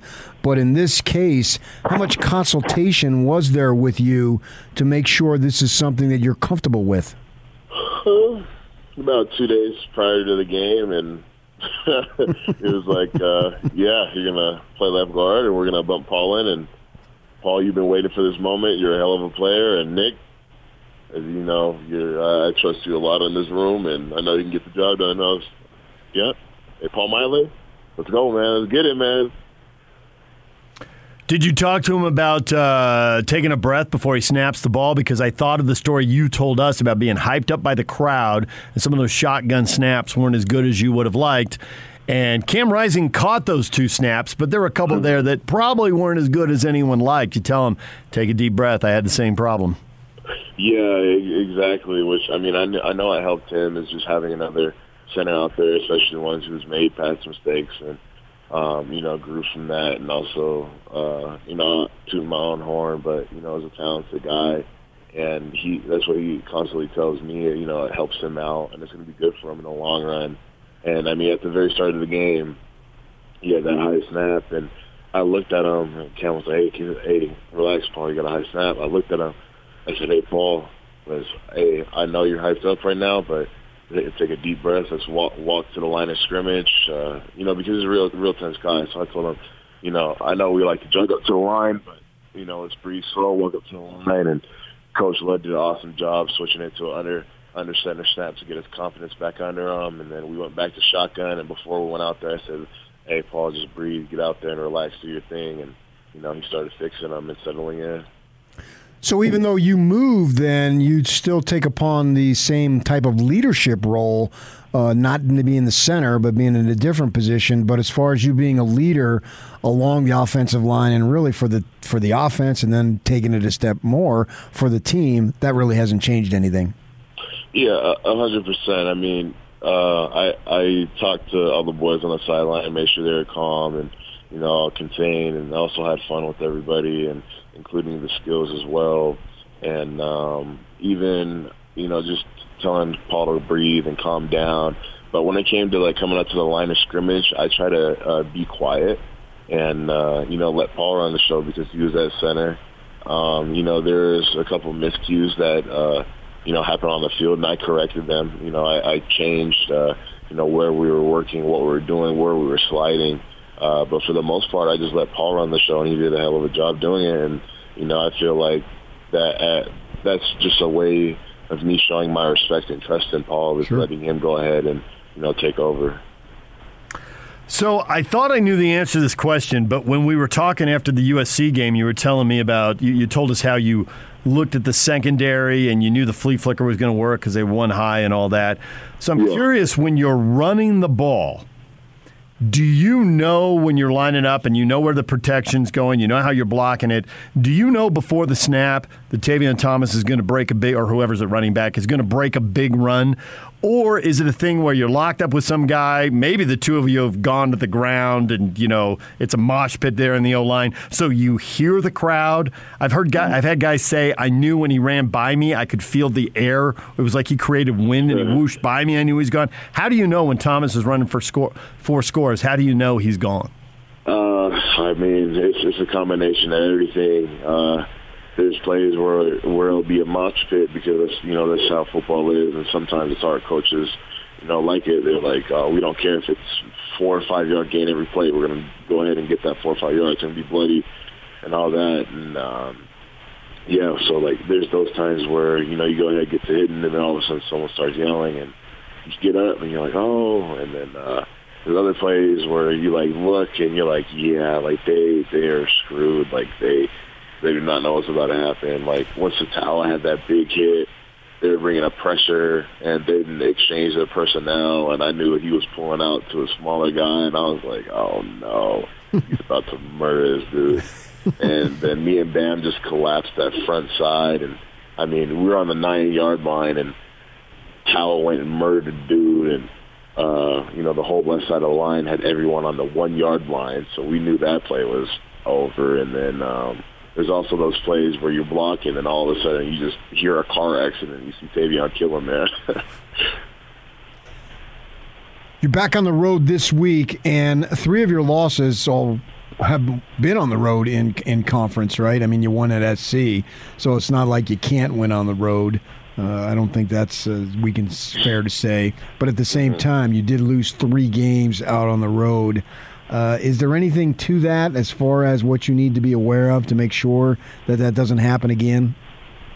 Uh, I don't believe so. The past is the past, and it's something to learn from. Um, you know, and all those all those games were with talented teams, and you know, both sides of the ball played a hell of a game. And uh, it's not like we have gotten blown out. There hasn't been a game where we've gotten blown out. It's just you know, good competition, and I think that uh, you know we're going into this game with the mentality thinking that you know we got to get it done. And Stanford is a talented team, so we got to respect them. I mean, they beat Oregon and they beat SC, so they're fully capable, and we need to go in there. And if we play the game that we're capable of playing, I mean, the results should come out. So the offensive line had issues in early in the year, but now you're moving guys around a couple days before the game. You're running the ball really well week after week. Uh, my level of confidence you is super high. Am I missing anything, or is the O line at a place now where you feel like, hey, if we just do things right all week, we are going to look really good on the weekend? Uh, pretty much that. I mean, you know, we we've stuck within our own room. Um, that's the tough part about being offensive line. Everyone will hate you, and then everyone will love you, and um, we kind of understand that, and we understand that our teammates have loved us this whole time. Um, so they have had bel- belief in us, and uh, we're going to continue to improve. Uh, there's always stuff we need to improve on, um, and you know, just the communication and the finer details and uh, the more game time reps, I think helped uh, gel everything together. And uh, you know, there was minor mistakes that we made that you know no one would have noticed on um, Saturday. So we went in yesterday, watched the film, and got it all addressed. And I'm sure today we'll go out there and address those problems right away, and you know, start ultimately game planning for uh, Stanford because even though those problems were the past, they uh, you know, there's something that Stanford could do, so we want to make sure that we fix them and you know, continue to improve. Does the fact that the conference is just so crazy, you look at so many different examples Stanford beating Oregon, Cal beating Oregon State, Washington State's a double digit favorite going to Tempe and win. Does all that add up and to help you guys concentrate, knowing that almost like anything can happen on any given, in this case, it's a Friday as opposed to Saturday in this conference? Oh yeah, I mean this this week is no exception. We know had a great game, and now we're turning around. Had to come in on Sunday, fly out on Thursday. So, you know, we're essentially losing one day of preparation. We all understand that, and are getting in there um, a little bit early uh, on. You know, the players by themselves, and you know, watching film, doing things, and that's just how the Pac-12 is. Pac-12 after dark. I mean, it's the, the Pac-12 is not a friendly conference. It's, it's a conference of champions for a reason. So. I mean, on any any given night, you, know, you could have a top team beat you, you could have a top team lose. Um, so you know, you need to go in there with the same mentality that, you know, not necessarily the the mentality we go in is it's never going to be an easy win. Uh, some people may interpret wins as easy, like this team is not as good, this team's not as good. But uh, you know, we go in every week saying, you know, if we play to our capability, we should continue to you know, dominate. And that's what we need to keep our eyes on is dominating teams and not letting the gas up because you know we needed to dictate the tempo and control what's what we have going on versus you know playing just just because. So, looking at the Stanford Cardinal here, everybody runs for 200 yards on Stanford except for USC and Washington State. But they're built to throw it. They're not built to run it. But they still both ran for 100, and SC ran for like 185. So I'm thinking you've watched film, seen the stats, and you got to be planning on a 200 yard week here, rushing the ball. Yeah, I mean, you know, we love running the ball. That's what this pro- program's built off of. We love passing the ball too, um, and you know, we don't get too excited because anything could happen in Pac-12, like you said. I mean, UCLA was letting up 90 yards a game, and we got 290. So I mean, it's easily reversible. Um, you know, maybe they stack the box, maybe they start blitzing a ton. Um, all I do know is that we're going to run the ball, we're going to open lanes, and if those lanes get open, our backs are going to go. And if they start low the box, then you know we better hope your secondary is good because the can protect, and our receivers are very talented as well. I know you talk about 1 and 0 each week, but come on, Nick. You're an LA guy. You don't dream of the Rose Bowl at all? uh, it'd be cool. It'd be cool. Um, you know, there's always there's always time for fantasy and whatnot. Uh, you know, you may you may have a dream or two about it, um, but ultimately, you know, it's, it, it is one to know. I mean, um, it'll you know, if everything goes right and you continue to go one and zero, your dreams should come true. There you go. How long did it take for you to get all the Kyle mantras down cold? Because it does seem like you have them all down cold now. uh, it didn't take me too long, and it's just like the way the way my family has just kind of always been that way too. Just blue collar, hard work, you know, one day at a time, and you know, good things will happen. So. Stanford recruits all over. They're not just uh, primarily West Coast or whatever it might be. But I'm wondering, do you know anybody well on that team? Oh yeah, no, I know I know a couple people. I know uh, Elijah on the offense. Uh, Karene Reed, our linebacker, has a brother. He's their starting uh, outside linebacker at the end. Oh yeah, there you go. That'll be fun. Yeah, that, I mean, there's I mean a ton of Utah boys. A bunch of people know the. Right. So it'd be pretty cool. So Stanford is not a place that packs a lot of people in. How different will the game be when it's a little uh, a little quieter and not as uh, crazy as Rice Eccles? Um, you know, it's always it's always different. It always you know changes the pace of game. Um, but that's the thing is that's just the atmosphere, and we can't let that change the team's atmosphere. You know, we're gonna go in there and the sidelines gonna go crazy. We've already talked about it. Um, if your unit's not on the field, so if defense is up and you're a defensive replacement, you got to be out there cheering and you know, once the, the offense is done being addressed, go out there and start yelling on the defense, and vice versa, have the defense yelling us on, and you know, when the our offense players on the field, you know, get them yelling, and that's what it's going to take is just going out there and you know, just bringing bringing that self juice, that self motivation, and um, really just turning up and letting loose. What do you think are some of the biggest differences that allowed you to go uh, turn a one and two start into the success you've had? I think what four and one over the last five games. Um, just uh, you know the mentality coach was brought into us, and I mean, um, you know, it's all about adversity and you know moving on and you know working hard with your head down. I mean, we lost Ty, and that you know that hurt us all, and we came back and uh, praised his life and uh, determined that we need to get in the winter conditioning and this and really start getting ready. Same thing when Alo passed away, we. Uh, you know, we, we were very hurt by that, but we understood that he would want us to keep going and pushing, you know, work very hard, and you know that's that, that's essentially what this season has been. I mean, you, you know, you start off and you know you're doing okay, then all of a sudden you take a couple hits, and you know, uh, just like Alo and Ty, you know, smile through, keep on pushing, and you know that's that's kind of the mentality we just took in of um, adversity because this team's been you know, this team has been through a lot. The, the individuals have been through a lot. Uh, as individuals, everyone has their own story, but as a team, everyone knows this team has been through a lot. And, uh, we just kind of take that and understand, you know, things with a grain of salt. And, you know, it may hurt, but you got to continue working push through. So honoring uh, those guys between the quarters, first and third quarter, they noted on the broadcast that after both of those moments, The game restarts the second and fourth quarter, and both times you guys score on the next play. Both times you were in the red zone, so you're relatively close, but you know you didn't necessarily have to score, and you did. And from afar, some people will say that's a coincidence. Other people will uh, will see something in that moment and see and feel something special. I'm I'm curious how it felt to the team, and how it felt to you individually. Um, you know, as a team, we do take notice of those things. I mean, even way back when, when we started having our first tributes, and there was like the 22-yard pass and everything, and uh, you know, we score after uh, you know the second and fourth quarter and all that. Um, you know, we do. I don't think not necessarily in the moment of time because we're so locked into the game and what we're doing, and just honoring them and playing to the best of our abilities. But uh, we we do understand. You could you could tell that there's like a strong emotion. There's a strong emotion for the entirety of the game, but it's just like a reminder, you know. It's like it's like having that picture of your kid at your work desk, like when you're having a tough day and you see it, and you know, it just gives you that, like you know, that little bit of a kick that you you knew you had.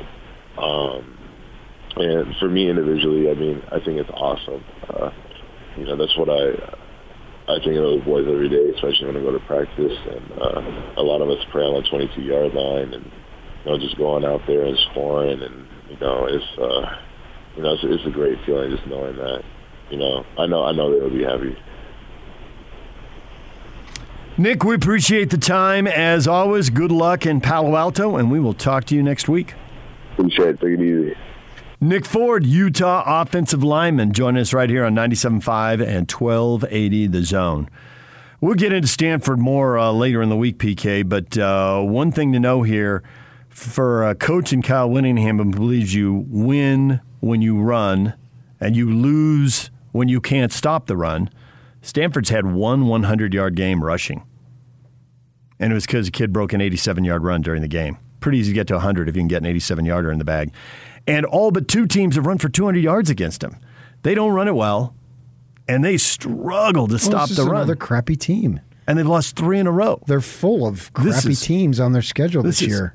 This is all the only set good up. team they played was BYU. And the only good team they will play is Oregon? No, I don't even know that Oregon's good. Oh, come on, Oregon's good. They won at Ohio State. You got to give them the least good. They're not great. The only good team they played is BYU. Blake Anderson, Aggie football coach, coming up next. This is Hans and Scotty. Let's do it. How broken is the Pac 12? Is it broken or is it just bent right now? I think it's bent. It's got a problem where you just can't get somebody to elevate. Looked like it was going to be Oregon. It's not. Looked like at times it could be Utah. It's not. If the season ended right now, there isn't a single Pac 12 team I would make an argument for to put them into the college football playoffs. Like I love watching Pac-12 games because you never know what's going to happen, and games go down to the wire, and it's entertaining. But boy, is it bad for business in terms of George Kliavkoff in the conference office going, "Oh my gosh, we're going to screw ourselves out of another opportunity in the college football playoff." What kind of a show is this? Catch Hans Olsen and Scotty G every day from noon to 3 on 97.5 1280 The Zone, powered by KSLSports.com. DJ PK and Blake Anderson joining us, Utah State football coach, coming off the win over Hawaii. Coach, good morning. Good morning. Coach, you weren't down by 10 or 14. There's no dramatic come from behind. You were up by 30 and you won by 20. And then I listened to the post game and like you were pretty cranky. You felt like you they let, you let him off the hook. Was that you being a coach? Did you have to, or did you you have to say that kind of stuff? Or when you watch the film, do you think, yeah, we were better than I thought? No, I was I was a little cranky. Um, you know, I, I just when you get a we gave up a ten point run, we gave up a fifteen point run, we made a couple really silly mistakes late. Um, you know, that's one of those games you just want to go ahead and put away, and we let those guys back to a thirteen point game, and it, it, with a lot of time on the clock, I'm like, wait a minute, we're not doing this again, are we? But um, we made a few plays down the stretch, a couple kind of unique plays. You don't normally run a onside kick back for a touchdown, so that was uh, that was one we didn't expect. But uh, it, it was a good win. We came out and played early, played played well early, which is something we've struggled to do most of the year uh, to get up 17 to nothing. But but then we did let them go. We let them go on a 10 point run. Got a little, I think a little. We relaxed a little bit. That was frustrating, and made another run at them in the third quarter, and, and then again we we make some mistakes and let them back in. Just want to see us play a, a complete game where we kind of avoid those lapses, and and so that was where the frustration came. Couple personal fouls uh, of guys just kind of acting outside of character, little things that get you beat against a really really good football team. Fortunately, we were a little bit better than them, and, and especially Saturday. Uh, you know, never felt like that. Um, that it got away from us, just some signs of things I don't want to see, you know, that could hurt us in the future. With the energy that a new coaching staff was going to provide, combined with the amount of new players that you were bringing in, I didn't buy that it was going to be bottoming out with only two or three wins and you're going to be pathetic. I know some folks might have thought that. But at the same time, I didn't know that you would be vying for a division title, and maybe beyond that, we'll see how this goes. I had you at the five or six win total possibility of getting bowl eligible, and now you're already obviously bowl eligible. What does that mean for the program? Your first year for these kids that are here now, but also the message it sends to prospective players. Oh, that's huge. I mean, that's that's you're trying to build a brand and and exceed expectations every year, raise them uh, so that that that you know we want to be in the mix. Uh, you know, we didn't really talk about how many wins or bowl eligibility or anything. We haven't really up to this point. Uh, we just talked about trying to be the best team this team was you know capable of being, and and I, I don't really understand the league. I don't really know the league. We're learning one week at a time what what each team looks like, and it's extremely competitive. I think if you look across the board in the league, a lot of people beating each other up on a weekly basis a team win one, you know, wins one week, next week they can't get it done. And so we're very fortunate that we're in the position we're in with as tough a schedule that we've had early. And you got to give the guys credit, both the guys that have been here, that went through one and five, that went through a, an ugly transition, and also the guys that chose us, you know, in the trans, transfer uh, portal, portal and and decided to come be a part of a team that had gone one and five. So uh, there's a lot of people that have made this you know possible and we're not done. we're still focusing on being, you know, one degree better daily, trying to take one and zero oh mentality each week. But excited that we have, you know, really some some really cool things ahead of us if we can just keep improving. Well, coach, as someone who's uh, followed the league since San Diego State came in more than 40 years ago, I thought you could get four, five, or six wins. I had no idea you'd be battling for eight, nine, or 10 wins, and that's clearly where this is going. But it does seem like the risk is that the guys mess up a game because they get fat and happy. And I wonder how much you're staying on top of them. Like, this is great, but at some point, when people are winning more than they expect to win, I've seen teams in multiple sports, pro and college, uh, it's too easy and they just let one slip through their fingers. It should never happen. So, how much do you have to stay on the team about that? Well, that's that's the message every day. We'll meet today, and, and that's what the message will be today. I'll obviously pat them on the back for some good things they did, but but there's going to be a lot of today's meeting that's going to be the the things we did poorly. We've uh, we've been very very critical all year long. I think. Um, we're very quick to praise them for great effort and attitude, and we're also just as quick to hold them accountable and be very hard on them for mistakes. I mean, making the play you're supposed to make. I mean, you shouldn't get patted on the back for that. I mean, that you should get patted on the back for for unbelievable effort and energy, which is what we we thrive on because we're not more talented than the people that we're playing. I mean, everybody looks as good or better than us, so we got to out athlete them and in space and out uh, effort them in space and and so we praise that, but then we are very hard and, and hold each other very, you know, uh, highly accountable for mistakes. And, and in this game, we had several. We created two turnovers that were self-inflicted. We had some personal fouls that were after the play because of bad, poor choices. We had some busted coverages that led them back in the game uh, when when really it should have been put away. So those are the things we're going to spend our time on because you're right. It could very easily be a deal where we we overlook an opponent. This week particularly. That's not a conference game against New Mexico State, but but clearly it doesn't affect conference play, and they're not having a great year, and it's a rough, uh, a tough road trip, and we've got to be we got to be super focused on being the best team we can be, and, and not looking at the record, looking at the standings, or patting ourselves on the back. It's a good way to get beat. Offensive line went uh, what eight sacks to one. I don't know how much the level of the competition matters in there in determining the number of sacks, but evaluate their play against Hawaii. Well, we we ran the ball fairly well. You know, the numbers were not gaudy, but but effective, and, and that helped. We we were strategic too. Now you got to give Colorado State credit; those dudes can rush the passer. I think we've seen that every week. There's a reason they're ranked as high as they are defensively, and we got exposed. Now I thought we were a little bit smarter this week uh, with, with just the game plan itself. We we did change the launch point a little bit. We did try to slow them down a little bit, but the ability to run the ball and stay ahead of the chains helped dramatically. And we're starting to get a couple guys back that have been out uh, to injuries, and hopefully over this week we can maybe get, grab another guy or two. The, the the biggest issues we have right now are depth and and and health on the O line. That has been a problem for several weeks, and it, it got exposed a couple weeks ago. We did a much better job Saturday. Hawaii is good. They're not as powerful. They're quick and have speed, but we did manage it better in this particular game than we have in the last couple. You know, we understand you're new to football on this side of the country, so you don't know a lot of these teams. It's unusual. Hawaii's played New Mexico State twice. You just played Hawaii. How much does that help educate you for this game coming up?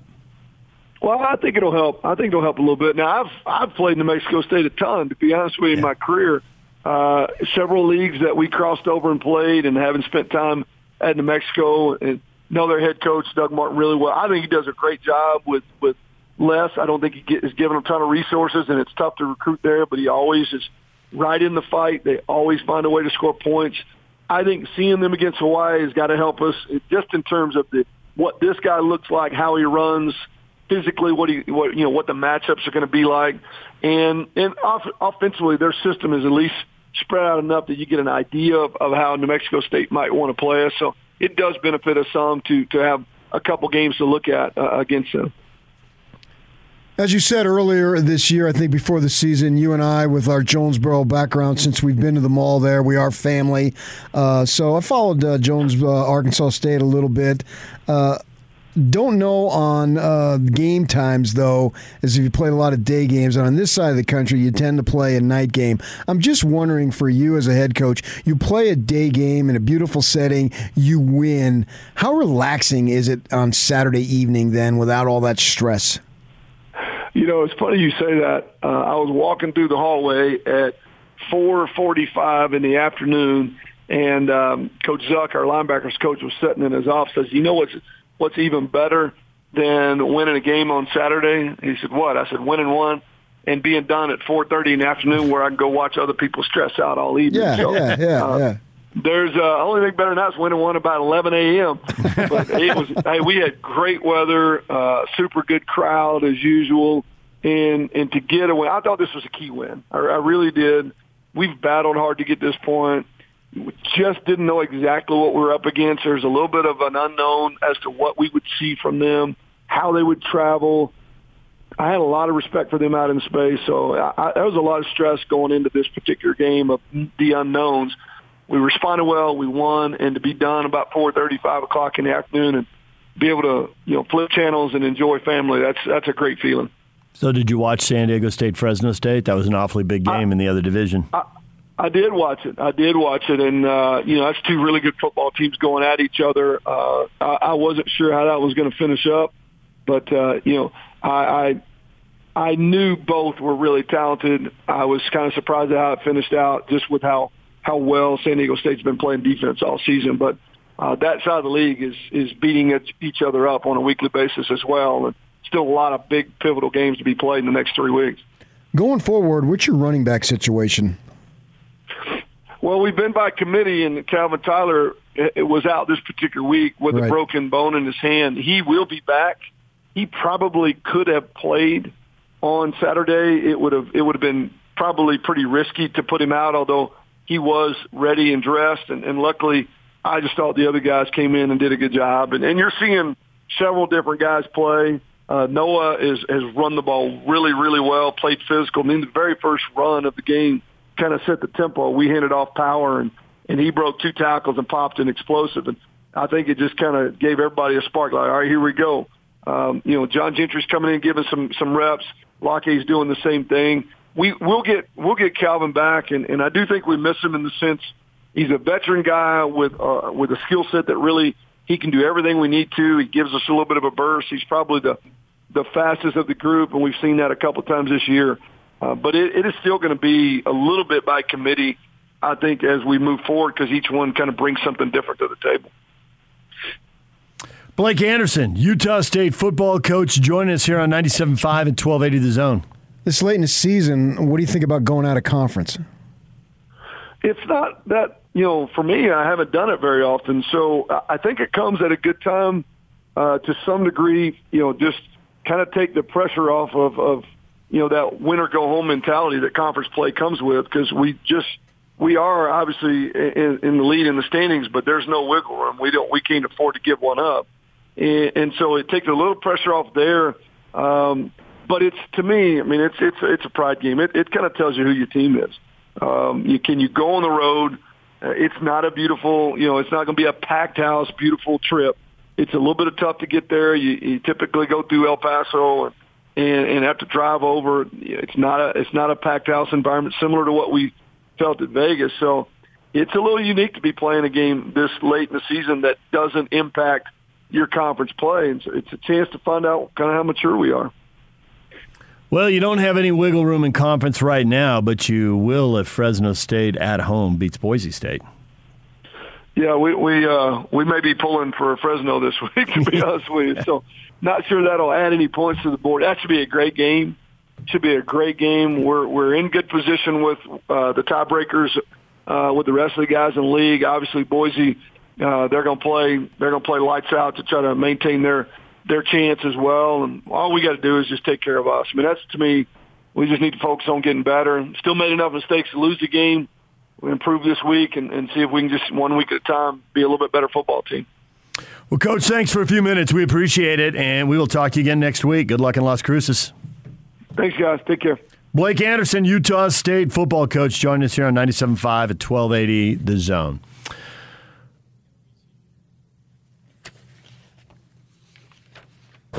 Another afternoon game, right? There'll be another chance to travel back at a reasonable hour. Enjoy. Yeah, not as fun as plane. at home, though. No, at home you got more free time. You'd have to drive the forty-five minutes or an hour to the El Paso airport and then then fly back. Especially after all the close games and all the intensity. It's nice to have a breather and go home and have a burrito, whatever you're doing, and put your feet up. More burrito than taco, huh? That's the first thing that came to mind. DJ and PK brought to you in part by Lee's Heating and Air. Lee's Heating and Air, home to the award winning line of American Standard furnaces and air conditioners. Call Lee's now for their $59 furnace tune up special or visit them online at leesheatac.com. Your feedback coming up next. And it's all over almost here. Don't go nowhere. Happy birthday, PK. What would DJ do without you? You guys are elites. Of course, it's not PK's birthday today, but it could be. But it's not. In a few weeks. Yesterday was Nick Saban's 70th birthday. Today is Gary Player's 86th birthday. And Gary Player's daughter, I think, is a Latter day Saint. She is. Served a mission? Yeah. I mean, y- y- and DJ had told me that because he was proud of it, He- understandably. He, he knows all the details Yeah. on You guys. Mormondom. Yeah, it's okay, man. Uh, hey, that's great. You guys. It's all right. Happy birthday, Snig Dog. You don't have permission to talk to me like that. Ouch. What, what are you, Michael Malone? I am. I am. That's exactly Michael he's my role model. I want to be him when I grow up. Wait a minute, I'm Michael older. Malone. I'm older than him. Happy birthday, Snig Dog. Jenny McCarthy's 48 today. I share a birthday with Jenny Well, McCarthy. Parts of her are much younger. Hey, try the veal. He's here all week. Was that a Jay Leno line? Somebody, uh, uh, she said her, you know what's her, all hers, and uh, Leno's line was, yes, she just made the last payment. Bada bing. Old Jenny McCarthy, man. Good for her. Yeah. Two things in her life, and away you go. winner, winner. and she's cashed in big time. Celebrity in America. It's a crazy thing. Yeah, well, even the Kardashians are thinking, man, that was a racket. the Kardashians. They have no room to talk. At least their father did something. Oh, man. to get them all that cash. and my godmother's granddaughter is uh, Chris, Kris Jenner is her agent. Okay. So I'm practically in there myself. Well, get a chunk of that cash. All I need is a Calabasas address, and I'm good to go. Okay. Calabasas address. Not the first thing I think of when I think of the Kardashians. And the my godmother's granddaughter, my godmother's son, taught helicopter flying at UVU. Okay, then. Yeah. So bring it, man. It's just practically uh, at this point, Courtney is a Utah resident, even though she went to the U of A, so I don't like her. I'm not sure where Kim and Chloe went. And then don't get me started on Kylie and who's the other one? The two younger ones? I'm at a loss Kylie here. and Kendall. Kendall. Kendall. Yeah, I knew I had it. Yeah. Mrs. Hatch watches that show. I don't Oh, watch it. religiously, man. I, I watch it and rewatch it to pick up on stuff I missed the first time. No, you don't. You're lying, lying liars, and the I've lies cro- they tell on the radio. I, think I've crossed over and seen it and think, what? I know what. I mean, why would people spend time so on this? melodramatic. Yeah, and, and how much of it is really real anyway? Uh, reality shows About 0.0%. Yeah, there, there's there's so much. Check the writing credits on any reality show. They've all got them. oh, so they're written? It's a script? Juicing up the plot They line. memorize them? Hey, why don't you- Why don't you oh, say man, this? I feel like such a fool. Uh, why don't you say this? Why don't you get into a beef with this person? You're not really going to take that, are you? Here, you want to? You want to? I'll give you some lines. This will help you. Reality show at the Kinahans would be my wife upstairs watching television and me downstairs watching sports. Go to your separate floors. Yep. Occasionally, if she's interested, she'll watch college football. She'll she'll do that. But those that not that can't stick with all those uh, late games on Saturday. Oh, the 8:30 kickoff, Pac-12 after dark's just too much, huh? Yeah. Second half of those games is just too late. Yeah. I did think that the I, the BYU game moved so slowly, of course, with all the touchdowns, the untimed plays, the extra points, and all that. Yeah. Second- the second half is kicking off at 10:30. Yeah. Virginia fans are probably glad. Then they can go to bed early. Yeah. Or go on time. All right, DJ and PK, we are out of here. Jake and Ben are coming up next. More football, a weekend full of winning on the way. Stay with us.